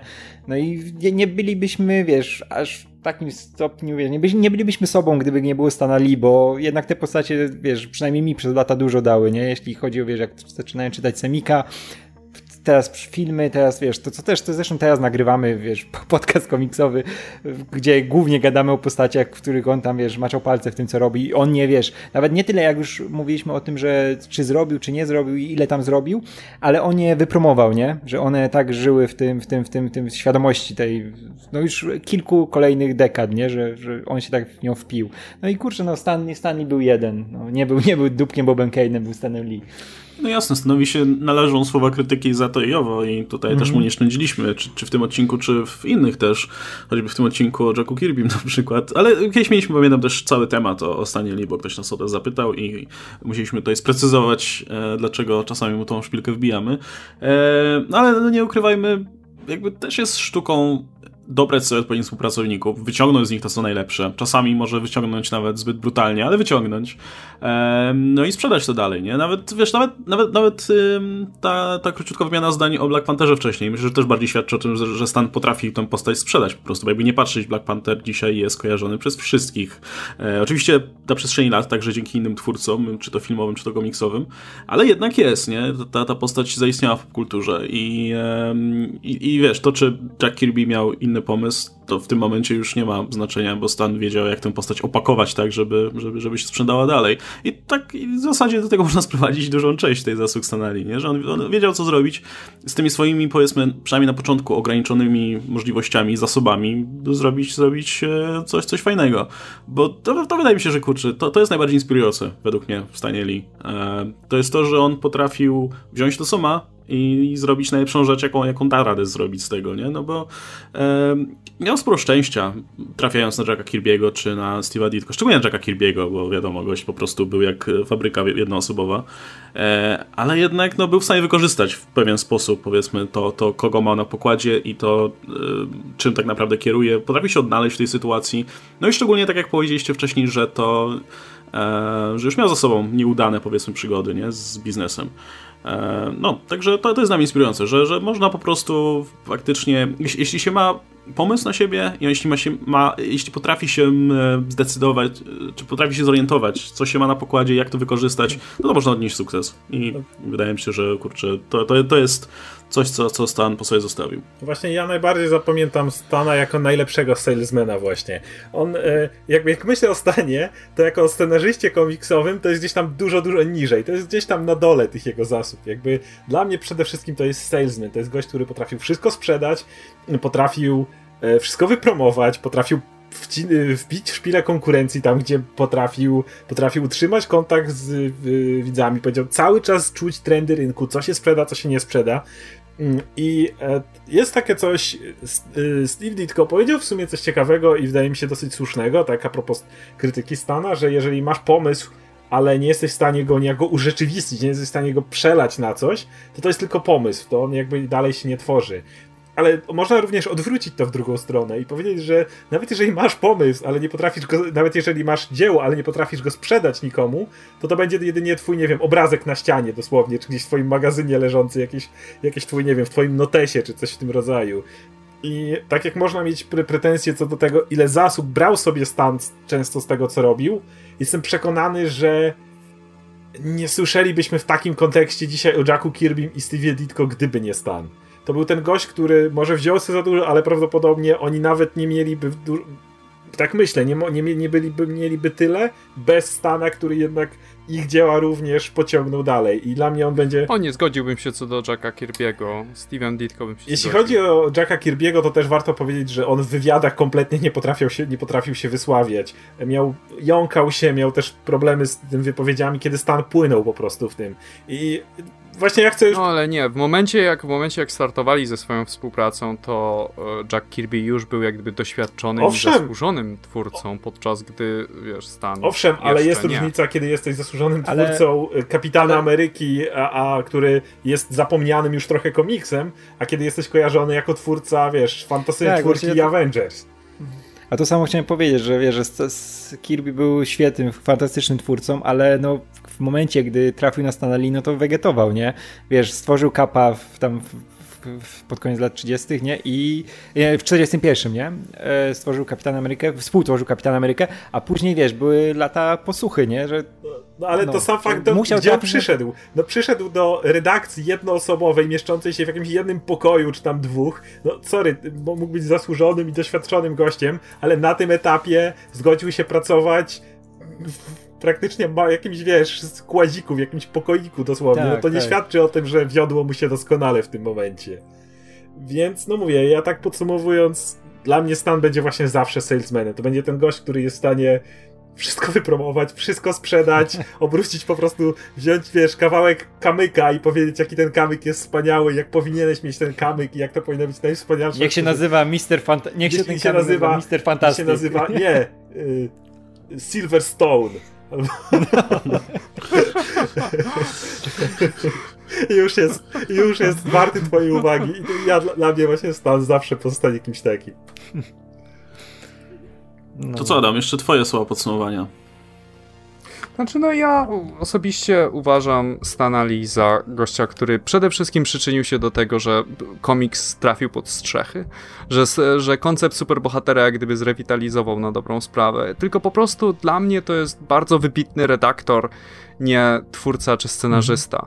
I to irytuje mnie, ilekroć słyszę właśnie wspominanie Stana Lee jako taką wielką, kreatywną siłę, podczas gdy moim zdaniem jego talenty leżały gdzie indziej. I nie uważam go za złoczyńcę, o ile wiesz, na przykład Boba Kane'a uważam za złoczyńcę, okej. Okay. To Stan Lee wydaje mi się taką bardziej troszeczkę e, postacią, wiesz, tak jak powiedziałem, to jest człowiek, który miał ogromne zasługi, ale miał też dużo wad i myślę, że powinniśmy pamiętać o obu. No i to tutaj chcieliśmy, myślę, oddać. Póki co, tak jak wspomniałem, e, dostaliśmy tylko informację o tym, że Stanley zmarł, więc w momencie, kiedy czy wysłuchacie tego podcastu, być może już wiadomo coś więcej, e, być może odniesiemy się do, do tego w kolejnym odcinku.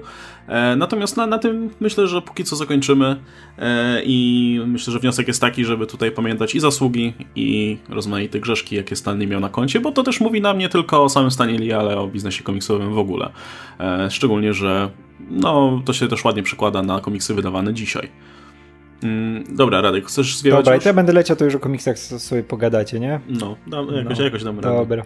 Dobra, Dobra. to żegnamy to trzymajcie się, do usłyszenia. Dobra, no. to my sobie porozmawiamy jeszcze tutaj o rekomendacjach komiksowych, czyli czymś, co normalnie rozmawialiśmy, rozmawialibyśmy na początku, no ale tutaj temat oczywiście był dużo ważniejszy. Ehm, to słuchajcie, czy ktoś chce zacząć z jakimś komiksem? Ja mogę zacząć z e, Green Lanternem e, Granta Morrisona. O, już jest Morrison. Okej, okay, ja nie czytałem, to tym bardziej się chętnie dowiem, e, jak, jak wypadł. No jak pamiętasz, jak e, Morrison zaczynał pisać X-Menów no. i wprowadził całą masę X-Menów, których moce były takie troszeczkę dziwne, bezużyteczne, takie potwornie... E... Co było super konceptem, nie? Bo w, e, uświadomiło to wszystkim, że hej, to jest mutacja, więc jakby mutacje no są to... bardzo różne, nie? Tak, idziemy dalej. No to postanowił zrobić chyba to samo z Green Lanternami, gdzie masz całą, wiesz, nie, gdzie masz nieskończoną ilość ras kosmitów i jedynym warunkiem przystąpienia do Zielonych Latarni jest to, żeby byli świadomi i jacyś na wpół inteligentni przynajmniej. Więc Morrison uznał, że no, to jest bardzo niekonkretne, więc mogą być różne formy świadomości. i różne formy inteligencji. Zatem zaczynamy zeszyt od po prostu od y, jednego latarnika, który jest żywym kryształem i innego, który jest, jest wirusem. Słownie zarazkiem, jest wielkości zarazka. Tak, tak. I wiesz, i pokonuje jak gdyby prze, przeciwników po prostu zarażając ich. I dosłownie. I to jest coś, coś, coś pięknego. A co wiesz na moment, kiedy on dosłownie kicha i mówi, a tak. sorry, on się przedstawił właśnie.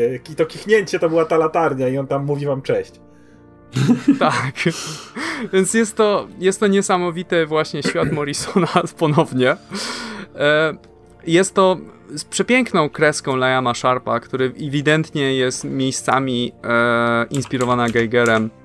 Gigerem to się chyba czyta, tak, prawda? Tak, tak, tak. No yy, i masz takie, wiesz, masz statki, które przypominają coś bardziej z uniwersum Alien niż z niż, e, niż z, z, tradycyjnych zielonych latarni. Jest przepiękne operowanie czernią. To jest coś, co ja bardzo uwielbiam w komiksach. To jest moja estetyka. Jak ktoś w ten sposób operuje kontrastem i czernią, to jest cudowne.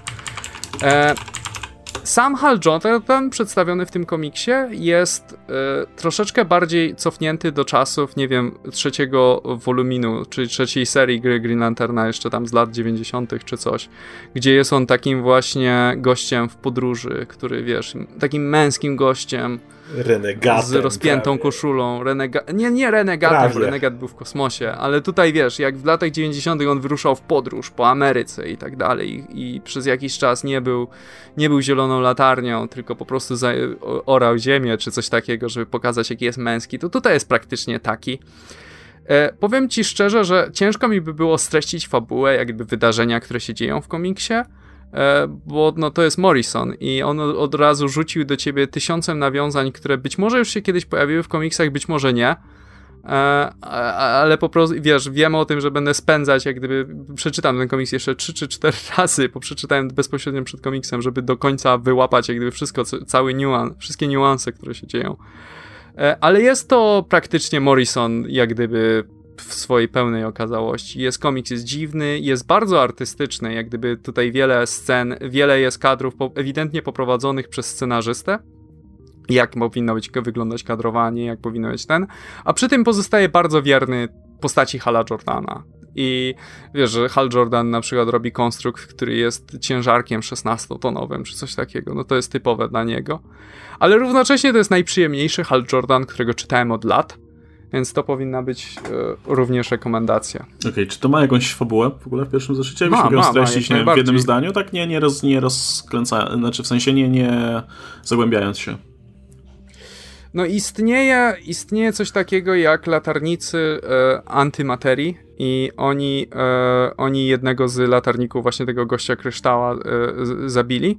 On wylądował na, e, on wylądował na ziemi, Hal Jordan go znalazł, bo Hal Jordan w tym momencie nie ma swojej, e, nie ma swojej, lata, nie ma swojej latarni, lampionu, dlatego że e, poszedł na upgrade, dosłownie i, i na renowację i e, Hal w tej chwili zajmuje się śledztwem, jak gdyby co się właściwie wydarzyło, kim jest ten, kim jest ten tajemniczy latarnik antymaterii i e, w jaki sposób jest w stanie zabijać. Tak mówiąc w wielkim, wielkim skrócie, równocześnie masz sceny właśnie jak Hal Jordan sobie leży na pustyni i patrzy w niebo i równocześnie pojawia się jakiś redneck, który okazuje się być tak naprawdę kosmitą. Praktycznie to jest scena jak z e, facetów w czerni. I i tak, ale miejscami miałem wrażenie, że wracam właśnie do e, trzeciego wolumienu tych komiksów z lat 90., te, które jeszcze jako w semikach wychodziły. E, I jak gdyby cała tajemnica zostanie jeszcze rozwiązana. Wiemy o tym, że złoczyńca jest w jakiś sposób powiązany z, e, z samym Halem, ale nie chcę zdradzać też za dużo bo, yy, bo myślę, że to jest komiks, który warto przeczytać, warto na nim wsiąść i poświęcić i szczególnie poświęcić czas na jak gdyby studiowanie detali w poszczególnych kadrach, bo moim zdaniem jest to fantastycznie zrobione. E, Morrison zresztą ma dobrą rękę do jak gdyby współpracy z e, rysownikami, zawsze potrafi poprowadzić ich jak gdyby w takim ciekawym kierunku i wydaje mi się, że to jest też e, to jest też, wiesz, fantastyczna robota ze strony Liama Sharpa. Ja mam trochę problemy z tym komiksem, ale to dlatego, że ja nie jestem takim fanem Morrisona jak wy i zawsze mam problemy z Morrisonem. o tyle, co zawsze jestem absolutnie fanem, co bardziej nawet mam niesamowite uznanie co do światów i właśnie tego typu rzeczy, które Morrison tworzy, bo ilość y, tej mitologii, które on wniósł, czy do X-Men, czy w DC, czy do czasów, kiedy Batmana pisał, e, no to jest gość, który jest po prostu jest siłą, po prostu motorem napędowym, jeśli chodzi o to, co on potrafi, czy albo nowego stworzyć, albo gdzieś wyciągnąć z przeszłości i nagle rozpisać temu jakiś, kurde, wiesz, bierzemy jakiegoś gościa, który mignął na jednym kadrze, teraz zróbmy mu dziesięciokomiksową, cały backstory, jego rasy, jego historii. To jest Morrison, to jest koleś, który potrafi. I tu to trochę widać. Natomiast nie jestem fanem tego, jak on często prowadzi te postacie, bo e, czasami trzeba trochę więcej czasu, żeby niektóre polubić się wgryźć, jak było w przypadku Batmana. Natomiast czasami jest tak, że no, ja jakby ja w tym komiksie żadna postać mnie y, wizualnie i konceptualnie oczywiście, ale charakterologicznie jakby jeszcze nic mnie to nie zainteresowało. Ani Hal Jordan nie jest pisany interesująco, ani to co się dzieje nie jest jakoś interesujące. Nie do końca wiem co się stało. Morrison był zwykle gościem, który bardzo trzymał się tego co jest pisane, a tu mamy jakiś dziwny przeskok czasowy i właściwie Hal jest w jakimś... Nie, nie ma przeskoku. No, ale dlaczego Hal jest taki Green Land Green Lanterns oddał swój, e, swoją baterię okay, do naprawy. To nie jest kontynuacja, ale on jest powiedziane, że jest persona non grata, czy coś takiego w, wśród latarni i zawieszony do, do dalszej coś tam. Tak, ale to się działo w Green Lanterns, okay. a ja nie czytam okay, Green no Lanterns. Ja nie, nie też nie czytam Green Lanterns, no to, to, to jest okej. Okay. Tylko przeczytałem notkę. Skończyłem, notkę, skończyłem Hal Jordan and Green Lantern Core, a Green Lanterns niekoniecznie. Okay. No dobra, ale to jest, natomiast tak jak mówię, e, cały czas jeszcze jakby nic mnie Jestem zaintrygowany tymi, tymi, tymi szalonymi posłami, pomysłami, jak ten e, zielona latarnia zarazek, to było naprawdę ciekawe. Mhm. Natomiast mówię, ja potrzebuję czasu, a czasami nawet to nie wystarczy, żeby zainteresować się tym, jak są postacie pisane. No ja nie jestem mega fanem tego u Morrisona.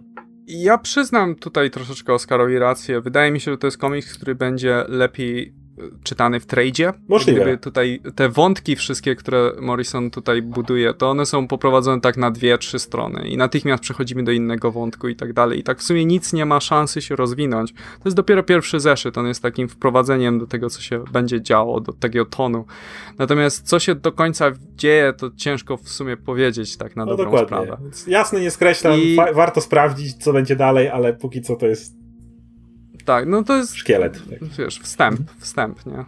Okej, okay, ale brzmi, brzmi całkiem ciekawe, sprawdzę. Eee, no dobra, to jak już była mowa o jednej jedynce, to ja może podrzucę inną. Eee, bo pojawiło się coś takiego jak Marvel Knights 20th, eee, które jest celebracją imprintu Marvel Knights, który powstał 20 lat temu, w 98 roku. I oczywiście był to metodą, żeby E, był sposobem Marvela, żeby ktoś jeszcze kupował ich komiksy. E, wspominaliśmy już pewnie wielokrotnie o Marvel Knights, ale jeszcze w skrócie tylko powiem, że no to był ten imprint, gdzie po prostu e, utalentowani twórcy komiksowi dostali mniej, mniej znane wówczas postaci Marvela typu Daredevil, typu Black Panther, typu Inhumans i mieli możliwość zrobienia z nimi czegoś ciekawego poza głównym continuity, no ale imprint okazał się sukcesem, więc te postacie potem włączono do continu continuity i tak dalej. I on, ten imprint w sumie trwał przez ileś tam lat, potem dogorywał trwał gdzieś tak do 2013 roku e, i przestał istnieć, no ale teraz mamy 20. rocznicę, więc Marvel postanowił, że wyda specjalną miniserię poświęconą właśnie, czy raczej właśnie celebrującą e, Marvel Knights. E, showrunnerem tego ma być Donny Cates, czy raczej jest w zasadzie, i ten pierwszy zeszyt jest pisany właśnie przez niego. W kolejny będą się udzielali inni stażyści, w tym Matthew Rosenberg na przykład chyba w kolejnym zeszycie. Mm.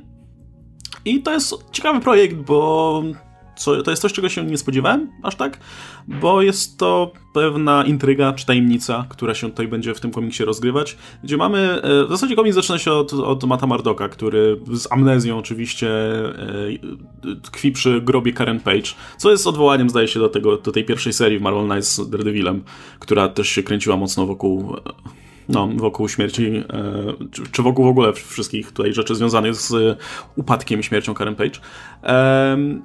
I ten nasz Ma Ma Matt Murdock nie wie, kim jest i o co chodzi. Pojawia się policjant Frank Castle, czy detek detektyw Frank Castle, który próbuje wytłumaczyć, o co chodzi. E, obok, e, obok Franka jest jeszcze, e, czy raczej metaforycznie mówię, obok Franka jest jeszcze Bruce Banner, który wydaje się być osobą, która to rozgryzła, o co tutaj chodzi. I poznajemy, no, też, też nie chcę tutaj za dużo wyjaśnić, no bo jakby, jakby nie patrzeć tutaj, mamy tutaj całą tą, całą tę tajemnicę, więc niech czytelnik to poznaje sam, no ale generalnie mamy tutaj do czynienia z postaciami znanymi między innymi właśnie z imprintu Marvel, Marvel Knights, które nie wiedzą kim są e, i e, inni bohaterowie Marvel zdaje się, że też nie, nie, nie, nie za bardzo wiedzą e, coś, co się dzieje, ani e, wydaje mi się, że są normalnymi ludźmi. Jest, jest moment, kiedy na przykład Matt, Matt Murdock spotyka Fantastyczną Czwórkę i mamy powiedzia- i widzimy bardzo wyraźnie, że ci bohaterowie nie widzą siebie jako, członko, jako członków Fantastycznej Czwórki, tylko jako normalnych ludzi. E, ale ma jednocześnie zasadzie... swoimi zmysłami widzi ich tak, jak powinien. I fajne tak. są te kontury, że Thinga widzi, że to jest kamienny, a wokół Human Torcha ma te swoje, no te ognie wokół niego, ale jak oni patrzą w lustro, to widzą no i my jako, czy te, to jest tak pisane, żebyśmy my, my razem z tym, razem właśnie z Martokiem e, powoli odkrywali kolejne wskazówki i dowiadywali się, co się dzieje, bo też my też, my też widzimy Fantasy 4, Fantasy 4, nie? Oni jakby, e, to też jest komiksie w ten sposób pokazane. E, no, ciężko na razie powiedzieć więcej o tym pierwszym zaszycie, bo to jest dopiero wstęp. E, ale jestem zaintrygowany, bo kurczę, no nie, spodziewałem się po prostu jakiegoś, nie wiem, one-shotów albo jakiejś takiej historyjki, gdzie będzie jakaś nowa przygoda z tymi bohaterami, ale nie, tutaj mamy coś, co faktycznie zapowiada się naprawdę ciekawie. Trochę, brzmi to na razie trochę jak jakieś House of M, tylko że w wykonaniu Marvel Knights e, alternatywna rzeczywistość, gdzie bohaterowie nie są bohaterami, ale choćby ta scena z Słoneczną Czwórką wskazuje, że to jednak będzie coś, coś trochę innego. No i oczywiście mamy ten zwrot akcji na samym końcu, którego na razie nie będę wyjawiał, ale ja osobiście ucieszył całkiem, powiedzmy. no i kurczę, bardzo fajny pomysł. Też cieszy mnie to, że w ogóle tę inicjatywę tutaj się celebruje, bo myślę, że dla wielu czytelników na pewno ma miejsce w sercu. E, I czekam, co, co będzie dalej. Póki co jestem na razie zadowolony. E, masz podobne wrażenia, czy e, jesteś bardziej zadowolony, czy bardziej rozczarowany? Zaintrygowany na pewno. To jeszcze, tak jak mówię, dla, cały czas pierwszy zeszyt, nie mogę wiele więcej powiedzieć. Naprawdę jestem zaintrygowany. W sumie będzie chyba moje motto dzisiaj, bo, bo drugi raz to powtarzam. E, ale, ale jestem zaintrygowany i e, podoba mi się szczególnie moment, kiedy mamy tą rozmowę detektywa Castle i, i Mata Mardoka i detektyw Castle mówi, że jest baner, który nie, on wie o co chodzi, a w sumie to bardziej zna gościa, który wie o co chodzi. I ten gość, którego on zna, to jest w ogóle dziwna sprawa, bo on tylko jakoś tak w nocy się z nim kontaktuje, jak śpi i mu zostawia bazgroły, wygląda jakby dziecko to pisało. No to wiemy, kto jest informatorem banera, który, który wie, co się dzieje, ale troszeczkę tam błyskają, tak? Znaczy, no ale, ale jest to ciekawe też, że mamy to spotkanie na przykład z Fogim, który, który nie pamięta też Mata i nawet jak Mat daje mu swoją wizytówkę, to on widzi to jako białą kartkę, po prostu pustą kartkę, więc jest w tym coś, coś więcej, tak jak mówisz, ta percepcja się przede wszystkim zmieniła, a nie zakrzywienie rzeczywistości House of M, więc no, to jest, to jest, no jestem zaintrygowany, ale na razie ciężko powiedzieć cokolwiek więcej. Ja mam trochę, ma, ja mam jeszcze małe uwagi odnośnie oprawy graficznej, bo na okładce mamy napisane wyraźnie, że e, zeszyt ilustruje Traver Forman. Um, tylko, że dla mnie tylko część tego zeszytu wygląda jak Travel Forman, mm -hmm. natomiast cała reszta wygląda kompletnie inaczej, natomiast żadni inni rysownicy nie są nigdzie podani. Myślałem, że okej, okay, może po prostu inni inkerzy biorą w tym udział, ale też nie więc nie mam pojęcia o co chodzi, ten, że to jest jakiś błąd w druku. Ten epilog nie może być jego. O tyle, co jeszcze niektóre sceny z matem bym powiedział, ale ten epilog, już tak jak mówisz, nie spoilujemy, kto tam się pojawia w tym epilogu, to w ogóle nie wygląda jakiego. E, nie, ja miałem taki moment, ja w ogóle myślałem, ja byłem pewien, znaczy nie, nie zwróciłem na początku uwagi w ogóle, kto rysuje to, tylko czytam sobie i dopiero w którymś momencie komiksu z, z, widzę, o, Travel Forman, bo poznaję po kresce, e, więc założyłem od razu, że po prostu są różni rysownicy tutaj, ale nie, więc nie mam pojęcia, ale może, może tylko moje wrażenie, może, może po prostu no w taki sposób akurat to było narysowane, no ale w każdym razie kolejny zeszyt już będzie ilustrował i pisał kto inny, wciąż pod tutaj e, kierownictwem danego Catesa. E, ale kurczę, całkiem, całkiem fajny pomysł, wydaje mi się ogólnie, jak na, e, jak na taki projekt, który ma powiedzmy uhonorować ten imprint. To ja w takim razie mm. powiem o evencie. Jednym, e, teraz są dwa eventy w Marvelu jeden, jed, od jednego polecam trzymać się z daleka, nazywa się Infinity Wars. I najlepsze są komentarze pod Infinity Wars. W sumie, jak tylko mam okazję w Comics Weekly, to coś mówię o Infinity Wars. ale komentarze są w rodzaju What am I reading? Nie rozumiem tego, co tu się dzieje. Czemu ta postać to robi? Czemu oni tu idą? To nie ma sensu. Po co oni? Co tu się dzieje? Ja nie... Przeczytałem komiks, nie wiem, co przeczytałem. I ja mam to samo. Przeczytałem najnowszy numer i ja nie mam pojęcia, co ja właśnie przeczytałem. Ja kompletnie nie wiem, co w tej chwili czytałem. To nie jest dobre uczucie. To, to nie jest te ciekawe zaintrygowanie. O, nie wiem, co czytałem. To było niesamowite. Nie, to jest nie wiem, co czytałem. Po co ja to czytałem. Więc Infinity Wars jest, jest kompletnym głównym. Natomiast jest drugi event, który jest yy, rewelacyjny i jestem przekonany, że jeżeli jeszcze go nie zaczęliście, to na pewno po niego sięgniecie. Jest to Spider-Geddon, który jest kontynuacją Spider-Verse pod każdym możliwym względem. jest absolutnie rewelacyjny. Jedzie na tych samych nutach trochę. Hej, inheritorzy się uwolnili i będą rozpierdzielać znowu i znowu pająki muszą zebrać się do kupy. Czy już tego nie widzieliśmy. Ale to jest jednocześnie tak fajnie pisane. Absolutnie cudowną postacią jest yy, Spider-Oak, Superior Spider-Man. Jest jemu poświęcony jeden oddzielny zeszyt w ogóle, jak on tam zaczął robić porządki z San Francisco, jaki on tutaj wszystkich tu wszystkich ustawia i mówi, no ja będę jedynym prawdziwym tutaj obrońcą, ja tutaj jestem superior. I jest ten moment, kiedy okej, okay, a teraz najtrudniejsze zadanie, opanuj się o to, dasz radę, dasz radę. I on idzie na uniwersytet, gdzie współpracuje z Anną Marią Marconi, gdzie on udaje, że jest kimś innym niż jest oczywiście, on tam ma ten pseudonim, to gdzieś tam się pod koniec skończyło e, bodajże tej Clone, Clone Conspiracy, że on ma teraz inny pseudonim czy tam gdzieś indziej to było, chyba w Secret Empire może.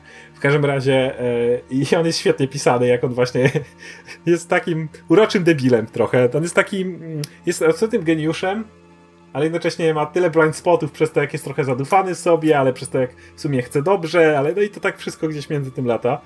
Idea jakby cała eventu polega na tym, że jak się pojawiają ci inheritorzy, to dochodzi do dużego konfliktu między tymi pająkami, bo Ok uważa, że błędem było to, że ich nie nie zabito wtedy. I to się dzieje, co prawda on to spieprzył i to trochę przez niego oni wrócili, ale on tego aż tak głośno nie powie. Natomiast przede wszystkim e, jakby no, trzeba się ich ostatecznie pozbyć. Oni są zbyt dużym zagrożeniem, żeby tutaj trzymać się tej mocy i odpowiedzialności, natomiast Miles Morales jest liderem drugiej strony, która mówi, że nie, nie możemy się zatracić w tym musimy ruszać. Peter Parker będzie trochę odsunięty na bok w tym evencie, jak wiemy. Głównie dlatego, że zanim Morlun ma ganiać, bo Morlun ma wielki kompleks Spidermana, ma tyle razy mu wpierdzielił, jak krzyczy, żarcie nie powinno płuc wygrywać. Więc y, gdzieś tam pobiegł za, za, za mm, Parkerem i mu będzie J. Jonah Jameson pomagał pokonać Morluna, ale to inna historia. Natomiast sam event skupia się właśnie na tych dwóch stronach, które się podzieliły i razem każdy ma inną filozofię, jak pokonać. I to, jak oni rekrutują kolejnych gości, jest rewelacyjne. Szczególnie jak Doc Ock uznaje, że potrzebuje najpierw kogoś, kto będzie łatwo będzie uznać przywództwo Doka, więc gdzie rusza natychmiast do świata Spidermana z gry komputerowej, jeżeli ktoś przeszedł, to zna, więc spotyka tego Spidermana i on jest bardzo ważną postacią w tym evencie przy okazji i mu mówi, no wiesz, ja jestem ten heroiczny Ok, jeżeli ktoś przeszedł grę, to dobrze wie, co, jak zachowa się ten Spiderman, jak zobaczy Doka Oka, który jest heroicznym Spidermanem. Więc natychmiast oczywiście za nim rusza, ale absolutnie ulubiony moment to jest jak mówi, że dobra, to teraz musimy zrekrutować naszego najsilniejszego sojusznika. I oczywiście przenoszą się do tego japońskiego Super Sentai Spidermana, który walczy akurat swoim Liopadronem z jakimś tam y, potworem. jest świetna scena, jak on mówi: Okej, okay, Liopadron, super działa! A nagle pojawia się y, ten Superior Spider i mówi: Nie, nie, weź użyj już miecza. Co? Miecz to mega potężna broń. To byłoby niehonorowe. Nie no, jak to? Zostawiasz potwora, który tu robi wielki rozpierdziel i użyj broni, którą go natychmiast pokonasz. To, to nie, no dobra. Okej, okay, Leopadron, super miecz! Wyciąga miecz, zabija tego potwora na hita, nie? I jakby koniec sprawy. I, I, tak siedzi ten gość i mówi, ale jakbym walczył tak za każdym razem, to by było nudne. Wiesz, to jest pie piękna po prostu komentarz do wszystkich Super Sentai i, i Power Rangers i tak dalej. To prostu, oni zawsze mogli od razu tego Megazorda z mieczem przyzywać, ale nie, musieli zrobić 10 tysięcy innych rzeczy, pozwalając na ogromne zniszczenia, żeby na koniec przyzywać miecz i wygrać, nie? No ale okej. Okay. No i to jest cały... Zaskoczyło mnie to, co powiedziałeś o tym growym Spider-Manie. W sensie, jakby ktoś mnie zapytał, po której stronie on by stanął, to bym założył od razu, że po tej. Tak. Się, tak, ale z drugiej strony on jeszcze, wiesz, nie jest to w tym obyty, nikt nie podrzewał między wymiarami jeszcze do końca. Może przejdzie na tą drugą stronę w końcu, ale na razie ma doktora Octopusa, który jest bohaterem, który co prawda chce pozbyć się ostatecznie, ale to jest zagrożenie, wiesz, międzywymiarowe, a to jest jednak wiesz, Heros, Doktor Octopus, no marzenie no tak, tego tylko że wiesz, z drugiej strony, jeśli ktoś przeszedł grę, to wie, że ten Spider-Man jest bardzo świeżo po e, niezbyt dobrych przygodach, za które Tak, ale właśnie to jest, na tym jest grane dokładnie, że właśnie o to chodzi, więc jeżeli masz Octopusa no. takiego jakby w grze i obok pojawia się drugi, który inaczej wykorzystał swoje talenty i jest teraz herosem, okay, jest bohaterem, to, to natychmiast sens. jest dla niego, wiesz, to jest ta inspiracja, której on potrzebuje właśnie teraz, żeby mu pokazać, że nie, że ok, mógł inaczej. I wiesz, i to jest, i, to, i on idzie za nim. Okej, okay, dobra, czaję, czaję, to ma sens. Jeśli mu powiedział, że hej, to ja nie stałem się złym wylanem, tylko jestem Spider-Manem. Tak, to... tak, tak, okay, absolutnie. Dobra. Y, I y, w tym tej drużynie jest to jeszcze Octavia Octopus, jedyna heroiczna wersja Octopusa w innej, innym uniwersum. E, oczywiście zrekrutował Kane'a, to jest też piękne. Ej, Kane, to co, zabijemy tych inheritorów? E, jeszcze Rap sprawi mi to przyjemność, stary, idziemy. E, więc wziął, wziął takich gości. Jest na przykład Cowboy Spider-Man, i, i, który jest taki, wiesz, those steals ain't for show, partner. I, najlepsze jest to, że on jakoś zakłada swojemu koniowi maskę Spidermana, choć ten koń to po prostu koń, ale ma maskę. Jeszcze, jeszcze, jeszcze ktoś by rozpoznał. No jeszcze ktoś by rozpoznał go po koniu, nie? E, jest, albo jest na przykład e, jeden z moich ulubionych, Spider's Man. E, to jest tysiące świadomych pająków, które mają hive mind i uważają, że są Peterem Parkerem. I to jest taki, takie okay. pająki, które tworzą humanoidalną strukturę, która chodzi w kostiumie Spidermana. Albo jest na przykład Spider-Man z jakiejś ta ziemi i to jest Norman Osborn i oczywiście od razu kombinuje, jak ich wszystkich wychujać. Okay. E, no ale to jest ta zabawa tym wszystkim, co kochaliście w Spider-Versie. Jest nawet oddzielny komiks, który ma te pojedyncze historie, jakiś Spider-Man w dżungli, a historia y, Super Sentai Spider-Mana jest dosłownie narysowana i kadrowo powiedziana tak jak manga. Jak weźmiesz jakąkolwiek mangę, to, to, to dokładnie z tymi samymi chmurkami, ekspresjami twarzy, wszystkim co się da, to jest po prostu manga Super Sentai o Leo Padronie i oczywiście nazwy i te teksty, które oni tam wykrzykują są idealne. Więc no to jest to wszystko, co kochaliśmy w Spider-Versie i ciężko mówić, żeby to, że to jest powtarzalne, bo oni po prostu tak się bawią, to i tak jest idiotyczne, to i tak jest głupie, to i tak jest przesad przesadzone z tymi wszystkimi pająkami i dziwnymi rzeczami, że ciężko mieć pretensje, że robią drugi raz to samo, bo, bo po prostu dalej bawią się, nie biorą tego samego, tylko dalej wymyślają kolejne jakieś dziwne pająki, bo to można się bawić i bawić i bawić. Więc jest... Na pewno obczaję, bo brzmi świetnie. No to jest...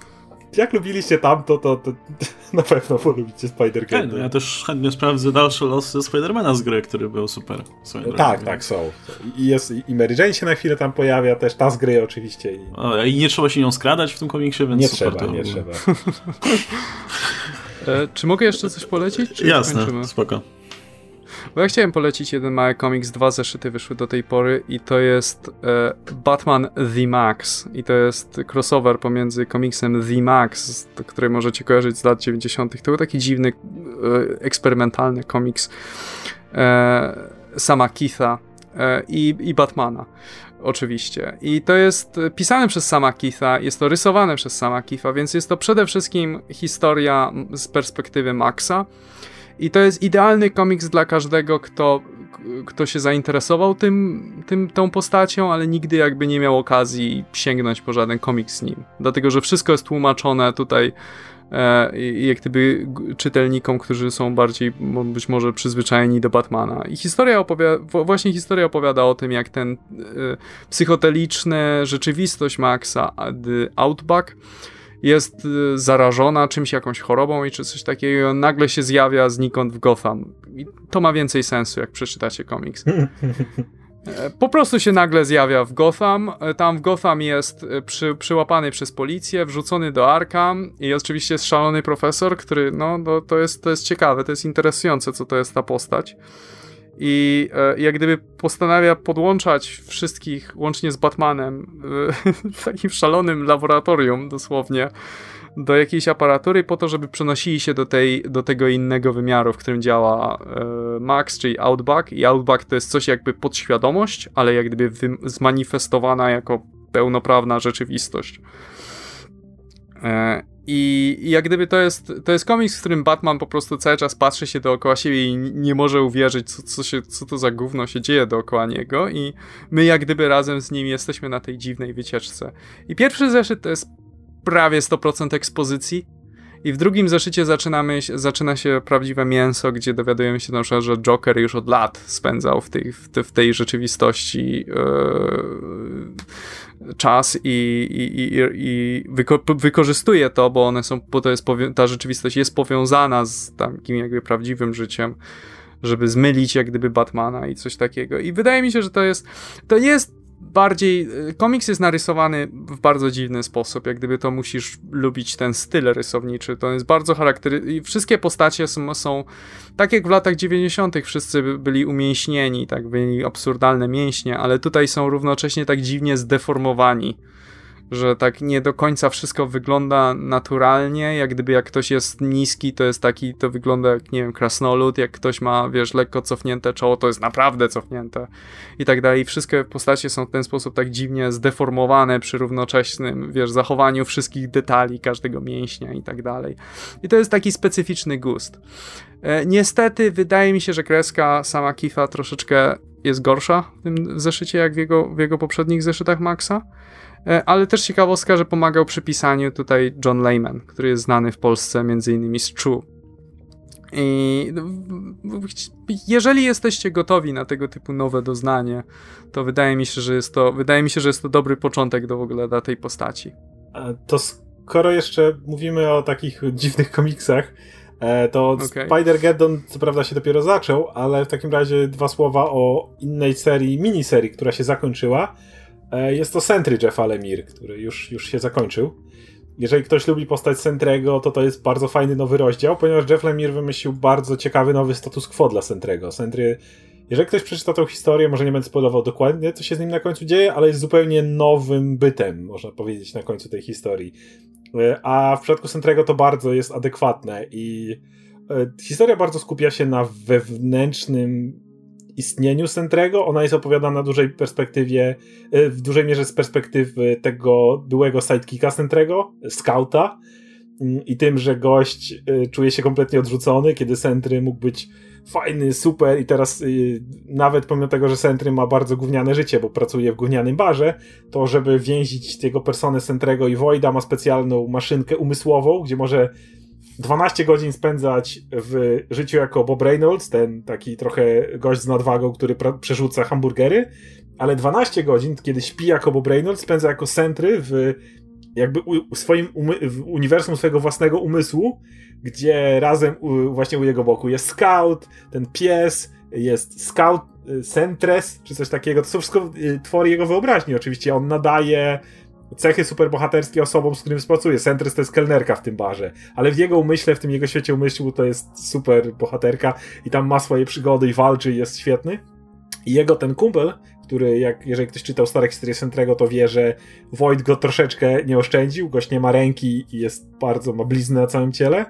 E, no uważa, że to jest nie fair, że w tym momencie, kiedy on dalej pracują razem w tym gównianym barze, i on wraca do swojego gównianego apartamentu i jest nikim, a Bob Reynolds przez 12 godzin może być centrum.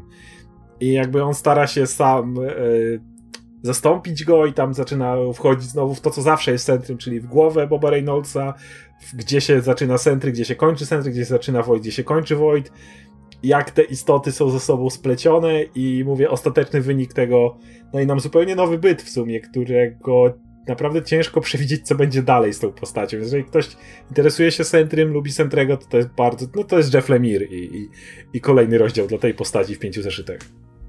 To jeszcze na koniec. A ja chcę jako niepolecajkę jedną. Ja jeszcze jedną, przepraszam. Okay, może ty pierwszy, bo ty też e, mówiłem przed chwilą. Okej, okay, dobra, to bo ja, ja, tylko krótko, bo generalnie zanim, zanim w ogóle mm, postanowiłem, że pomówię o tym Marvel Knights, to planem moim było pomówienie o finale Moon Knighta Maxa no. Bemisa.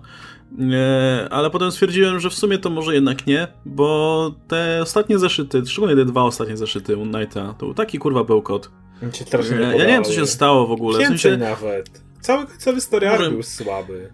Nie no, sto, tak, cały story arc na pewno to był, był słaby, ale do któregoś momentu jeszcze widziałem o co chodzi. Natomiast w tych dwóch ostatnich zeszytach, a w tym ostatnim też w ogóle, masz e, większość dialogów, to jest taka ściana tekstu, z której nic nie wynika i to jest taki pseudo-intelektualny bełkot coś o chorobach psychicznych, ale kompletnie nie wiem do czego to zmierza i o co tak naprawdę by mi sobie tutaj chodziło. To jest takie dziwne, bo ten komiks, on nie jest skomplikowany sam sobie w tym, co się dzieje na, na e, kadrach, Um, tak jak mówiłeś, że czytałeś Infinity Wars, nie wiesz co, co do cholery tam zaszło, e, to tutaj ja patrzę na kadry i wiem o co chodzi, ale czytam te dialogi i za cholerę nie wiem co, co ten człowiek chce mi powiedzieć e, w tym komiksie. Gdzie już e, Ran Lemira był strasznie tripowy, trzeba było co jakiś czas e, zastanowić się w zasadzie co, co widzisz, ale tam to miało sens. Jak poskładałeś sobie rzeczy do kupy, to, to było wiadomo co Lemir chce przekazać. Tutaj za cholerę. finał, nie? Finał Lemira był taki bardzo no poskładał te wszystkie Tak, poroz... nawet jeżeli po drodze się gubiłeś, to w finale Lemir wyraźnie zaznaczał o co chodzi i wtedy jak patrzyłeś w retrospekcji, okej, okay, to miało sens, to wszystko się gdzieś tam łączyło, ale u Bemisa tak nie jest i jak ale właśnie... się tym ranem, to... Tak, tylko że nawet, wiesz, Bemis nawet powtarza te swoje rzeczy po pięć razy. E, te dialogi są cholernie długie, bo oni tam masę rzeczy właśnie powtarzają. Jakby on się bardzo chciał upewnić, że będziemy wiedzieć o co chodzi ale i tak nie wiem. W sensie to do niczego nie zmierza. I to nie dlatego, że właśnie, że to jest niezrozumiałe, to chodzi o to, że ja tam nie widzę żadnej esencji, ani żadnej myśli przewodniej. I gdyby ktoś był ciekaw, to głównym wygla wyglądało wszystko na to, że głównym wylanem całego w ogóle story arku jest ten wujek e, Ma e, Marka Spektora. Niby e, był, ale nie a, był. Ale on w ogóle zniknął w poprzednim zżycie. Ale wiesz co, ja się nawet nie zorientowałem, kiedy on zginął do końca, bo tam jest powiedziane, że on zginął, że go Moon Knight zabija, ale ja tak y, gdzieś mi to umknęło. Jak już On go zostawia ten... na pożarcie temu takiemu ziomkowi, który jest a, potworem. Okej, okay, ja już jak byłem, a faktycznie, ale wiesz, że zapomniałem o tym, jak czytałem kolejny zeszyt, to było już tak. Ale dla mnie najgorszy nie jest ostatni. Najgorszy to jest ten, jak on, oni chodzą razem po mieście i on go na jakiś tam tripie i on widzi no to to jest wszędzie. Właśnie, no. To był najgorszy zeszyt. To był zeszyt, gdzie było najwięcej bełkotu po prostu. Bo jeszcze w ostatnim muszę powiedzieć, że miałem trochę obawy, jak się Sand King pojawił. Przynajmniej ten, te parę motywów było całkiem zabawnych, aczkolwiek ten motyw, jak już doszliśmy do tego motywu z The Truth i tego jakiegoś tam wirusa nazistowskiego, który zmienia. To już, już, już odpłynąłem w tym momencie, bo, bo, bo nie do końca łapałem o co mu chodzi, co on chce mi przekazać. Sam ten moment, jak on się na chwilę pojawia i wchodzi do domu i Marlin go tam traktuje jakimś tam gardłem pieprzowym, był całkiem zabawny. Ale ten zeszyt poprzedni to była po prostu. To były takie ciężkie ściany tekstu, tak jak którym był bełkotem po prostu, jednym wielkim bełkotem i tak jak ten ran zaczął się świetnie, historia, która wprowadziła wujka e, Spektora była absolutnie rewelacyjna, ten one shot, tak później ja nie wiem co, co, co nie wiem, dali chyba zbyt wolną rękę Bemisowi, bo te, ta końcówka tego Moon Knighta jest nieczytelna po prostu. No ja też nie mam żadnego pojęcia co tak naprawdę, aczkolwiek e, gdybym miał szukać zalet tego ranu, e, poza tym, że zażył się dobrze faktycznie, poza tym, że Jason Burrows był świetnym e, artystą, ten gość, który rysował większość ostatniego zeszytu, już nie, on się świetnie nadał w tej historyjce takiej o, tej, o tym kolektywie, bo ten, ten gość ma taki bardzo chaotyczny styl i on pasował tam, ale kiedy jeszcze Bemis dorzuca do tego te dialogi, e, to masz właśnie wrażenie takiego wielkiego chaosu. Nawet ten wstęp w tym ostatnim zeszycie, który ilustruje Burrows, to to się znacznie lepiej czyta, jak masz te rysunki, które są takie spokojne, wyraźne, szczegółowe i wiesz, wiesz chociaż co się dzieje na kadrach bardzo wyraźnie. A kiedy wchodzi jeszcze ten drugi typ e, i masz te dialogi, to można się w tym po prostu utopić. Ale jeszcze a propos tego, to mm, dobrą rzeczą w tym ranie było to, że on przynajmniej przedstawił parę fajnych pomysłów, które mam nadzieję, jeśli Moon Knight będzie kontynuowany przez kolejnych twórców, to inni, inni twórcy, kolejni scenarzyści będą to wyciągać. E, wiesz, motyw z córką, motyw z A motyw z córką był rewelacyjny i mam nadzieję, że to pójdzie dalej z tym e, Moon Knightem, trochę Family Manem i tym, co on robi. Nawet, nawet wiesz, tego wujka można jeszcze wyciągnąć, bo się okaże, bo nie, nie pokazali jego śmierci, więc można go wyciągnąć, wiesz. I, Sun King i... był bardzo fajną postacią. Podobał mi się nawet ten jego motyw, ten zanim przeszliśmy do podłączania trów do dziwnej maszyny i tak dalej. Ten, ta retrospekcja, jak było pokazane, jak oni zostali cell buddies i ten mhm. motyw, że oni właśnie zostali się swoimi najlepszymi przyjaciółmi, bo razem chodzili na terapię. To było całkiem urocze według mnie. Potem to nagle skręciło w te tory wycie- dziwnych wydzielin, które robią wirusa. Bo nie, szczerze nie zrozumiałem. Przyznaję się, nie no, rozumiałem, o co Ja też nie. Ja, ja, ja, czytałem to parę razy i nie wiem, nie wiedziałem Szczerze, o co chodzi. Nie mam pojęcia. I stwierdziłem, kurczę, może, może, może ja jestem debilem, może ja, ja nie wiem o co chodzi. Tak Ale potem z, z, ciekawości sprawdziłem opinie w sieci, sprawdziłem jakieś recenzje i to nie tylko ja. Jakby większość recenzji Także wskazuje na to, że dialogi są bełkotliwe. Tam się stało, Więc... ale, ale to co rozumiałem było spoko. Problem z tego, że w pewnym momencie się zgubiłem. No. Nie mam pojęcia, nie mam no, zielonego tak... pojęcia o co chodziło w końcu temu wujkowi, co on zrobił z tym Detruf, czym była ta niebieska wydzielina, co on chciał osiągnąć. Nie wiem, ja przystępny ran nie wiem. Nie wiem jaki no, był jego może, cel. No wiem, może coś tam się za tym kryło, może bym mi chciał coś powiedzieć, ale to było napisane w taki sposób, że ja nie potrafiłem do tego dotrzeć, widzę, że ty też nie no. i mówię, masa opinia, opinii w sieci mówi też to samo, więc mam nadzieję, że wydaje mi się, że to jednak wina scenarzysty, nie moja w tym momencie, także... E, no, trochę rozczarowujące mimo wszystko to zakończenie, bo szczególnie, że był dwusetny numer mm -hmm. i jakby formą celebracji był tylko gościnny udział e, Billa Ścięgiewicza, który tam końcówkę, e, ostatnią stronę ilustrował, zresztą chyba najlepsza w całym komiksie. E, no i Jeff Lemire narysował tam jedną stronę, co było też ładnym tutaj bonusem. E, no ale co, no Mam nadzieję, że Moon Knight wróci w, lep większej, w lepszej no, formie. Ale niech nie usuwają ciekaw... Diatris, chcę, żeby Diatris została, niech wróci Sun King, który ładnie potem, którego Mark odprowadził do psychiatryka, niech ta postać też się będzie pojawiała, niech Marlin nie zniknie znowu i chętnie Moon Knighta poczytał, ale, ale niech już ktoś inny no, to pisze. Ale pytanie, pytanie, czy wróci, pytanie, jeśli wróci, kto, kto to będzie pisał, nie? Widzisz jakiegoś kandydata może? Mógłbym zobaczyć Rosenberga, jako e, w jego stylu, tym takim trochę. Mm, on, on, lubi tych takich dziwnych przegrywów pisać, albo takich. E, ma taki swój specyficzny styl. Poza Rosenbergiem, wbrew pozorom wcale nie, nie widziałbym Catesa w tym. E, to było, może byłoby zbyt przypominać mi jego Cosmic Ghost Ridera, który był super, ale nie potrzebuję tego jeszcze raz. Właściwie poza Rosenbergiem w tej chwili nikt mi nie przychodzi do głowy. No ja, ja bym właśnie wolał kogoś z zewnątrz do, do tej postaci. Możliwe, no. Kogoś, kto wiesz, zupełnie z, najlepiej spoza komiksów, e, kto, kto mm, miał jakiś no. fajny pomysł na tę postać. E, bo, bo, wydaje mi się, że tutaj, tutaj, to by się całkiem nieźle powiodło. E, Okej, okay. a i Adam, jeszcze rozumiem e, antyrekomendacja, tak? No dobra. A propos rozczarowań, chciałem powiedzieć o jednym komiksie, który czytałem i nie wiem dlaczego sobie pomyślałem, że będzie lepszy niż był. Nie wiem, czego się właściwie spodziewałem i to jest Old Lady Harley. Pierwszy, o, ja, ja, ja miałem to przyznać, bo słyszałem właśnie dobre opinie, że te... Bo, bo to się zaczęło od tego, że po prostu w regularnej serii się pojawiała Old Lady Harley. Tak, I tak. okazało się... To teraz dostaliśmy jedynkę. Tak, okazało się na tyle dużym sukcesem, serii. że zrobili serię. Mm.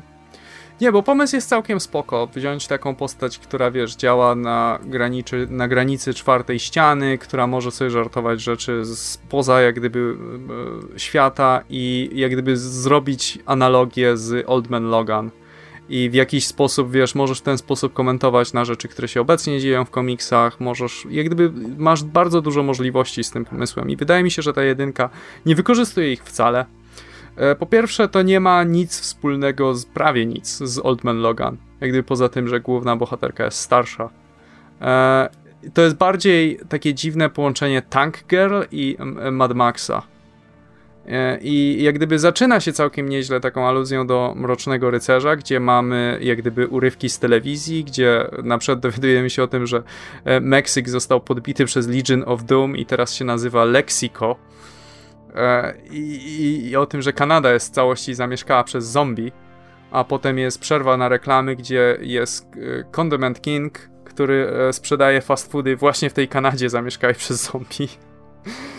I to jak gdyby tutaj highlight całego komiksu się kończy na drugiej stronie, a potem mamy przez cały zeszyt jak gdyby jak Harley i ten Red Tool, który jest nie Deadpoolem, wędrują jak gdyby po całej Ameryce i trafiają do Gotham i tam się okazuje, że jest armia Azraelów, robotów i później jak gdyby wszystko to jest pretekstem do tego, żeby rzucać takie lipne joki. No, ale to są odniesienia do Old Man praktycznie Logan kadrem. Może są lipne i może są, ale to co mówisz to są odniesienia do Old Man Logan.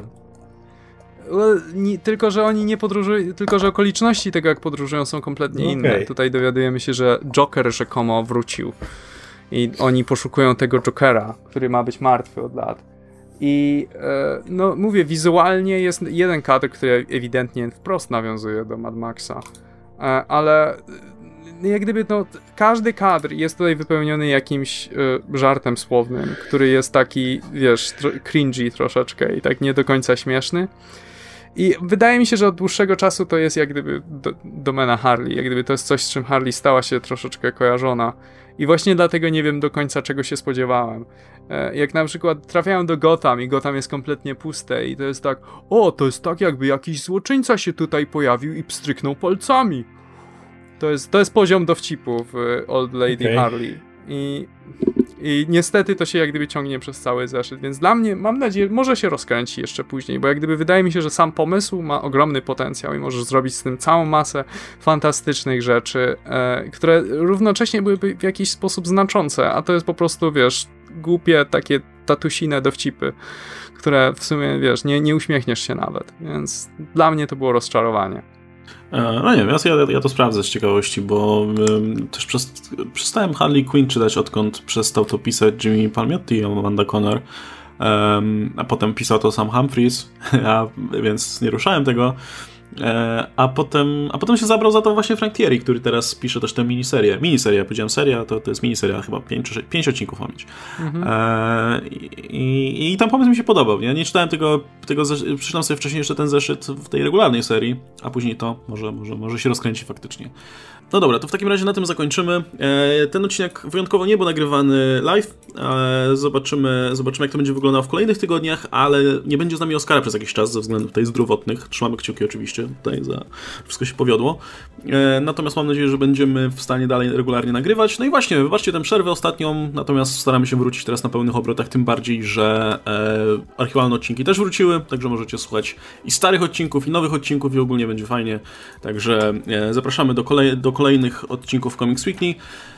No i do zobaczenia w takim razie. E, był oczywiście ze mną Oskar Rogowski, Adam Antolski, e, a wcześniej też Radek, który zwiał gdzieś, nie chciał rozmawiać o komiksach.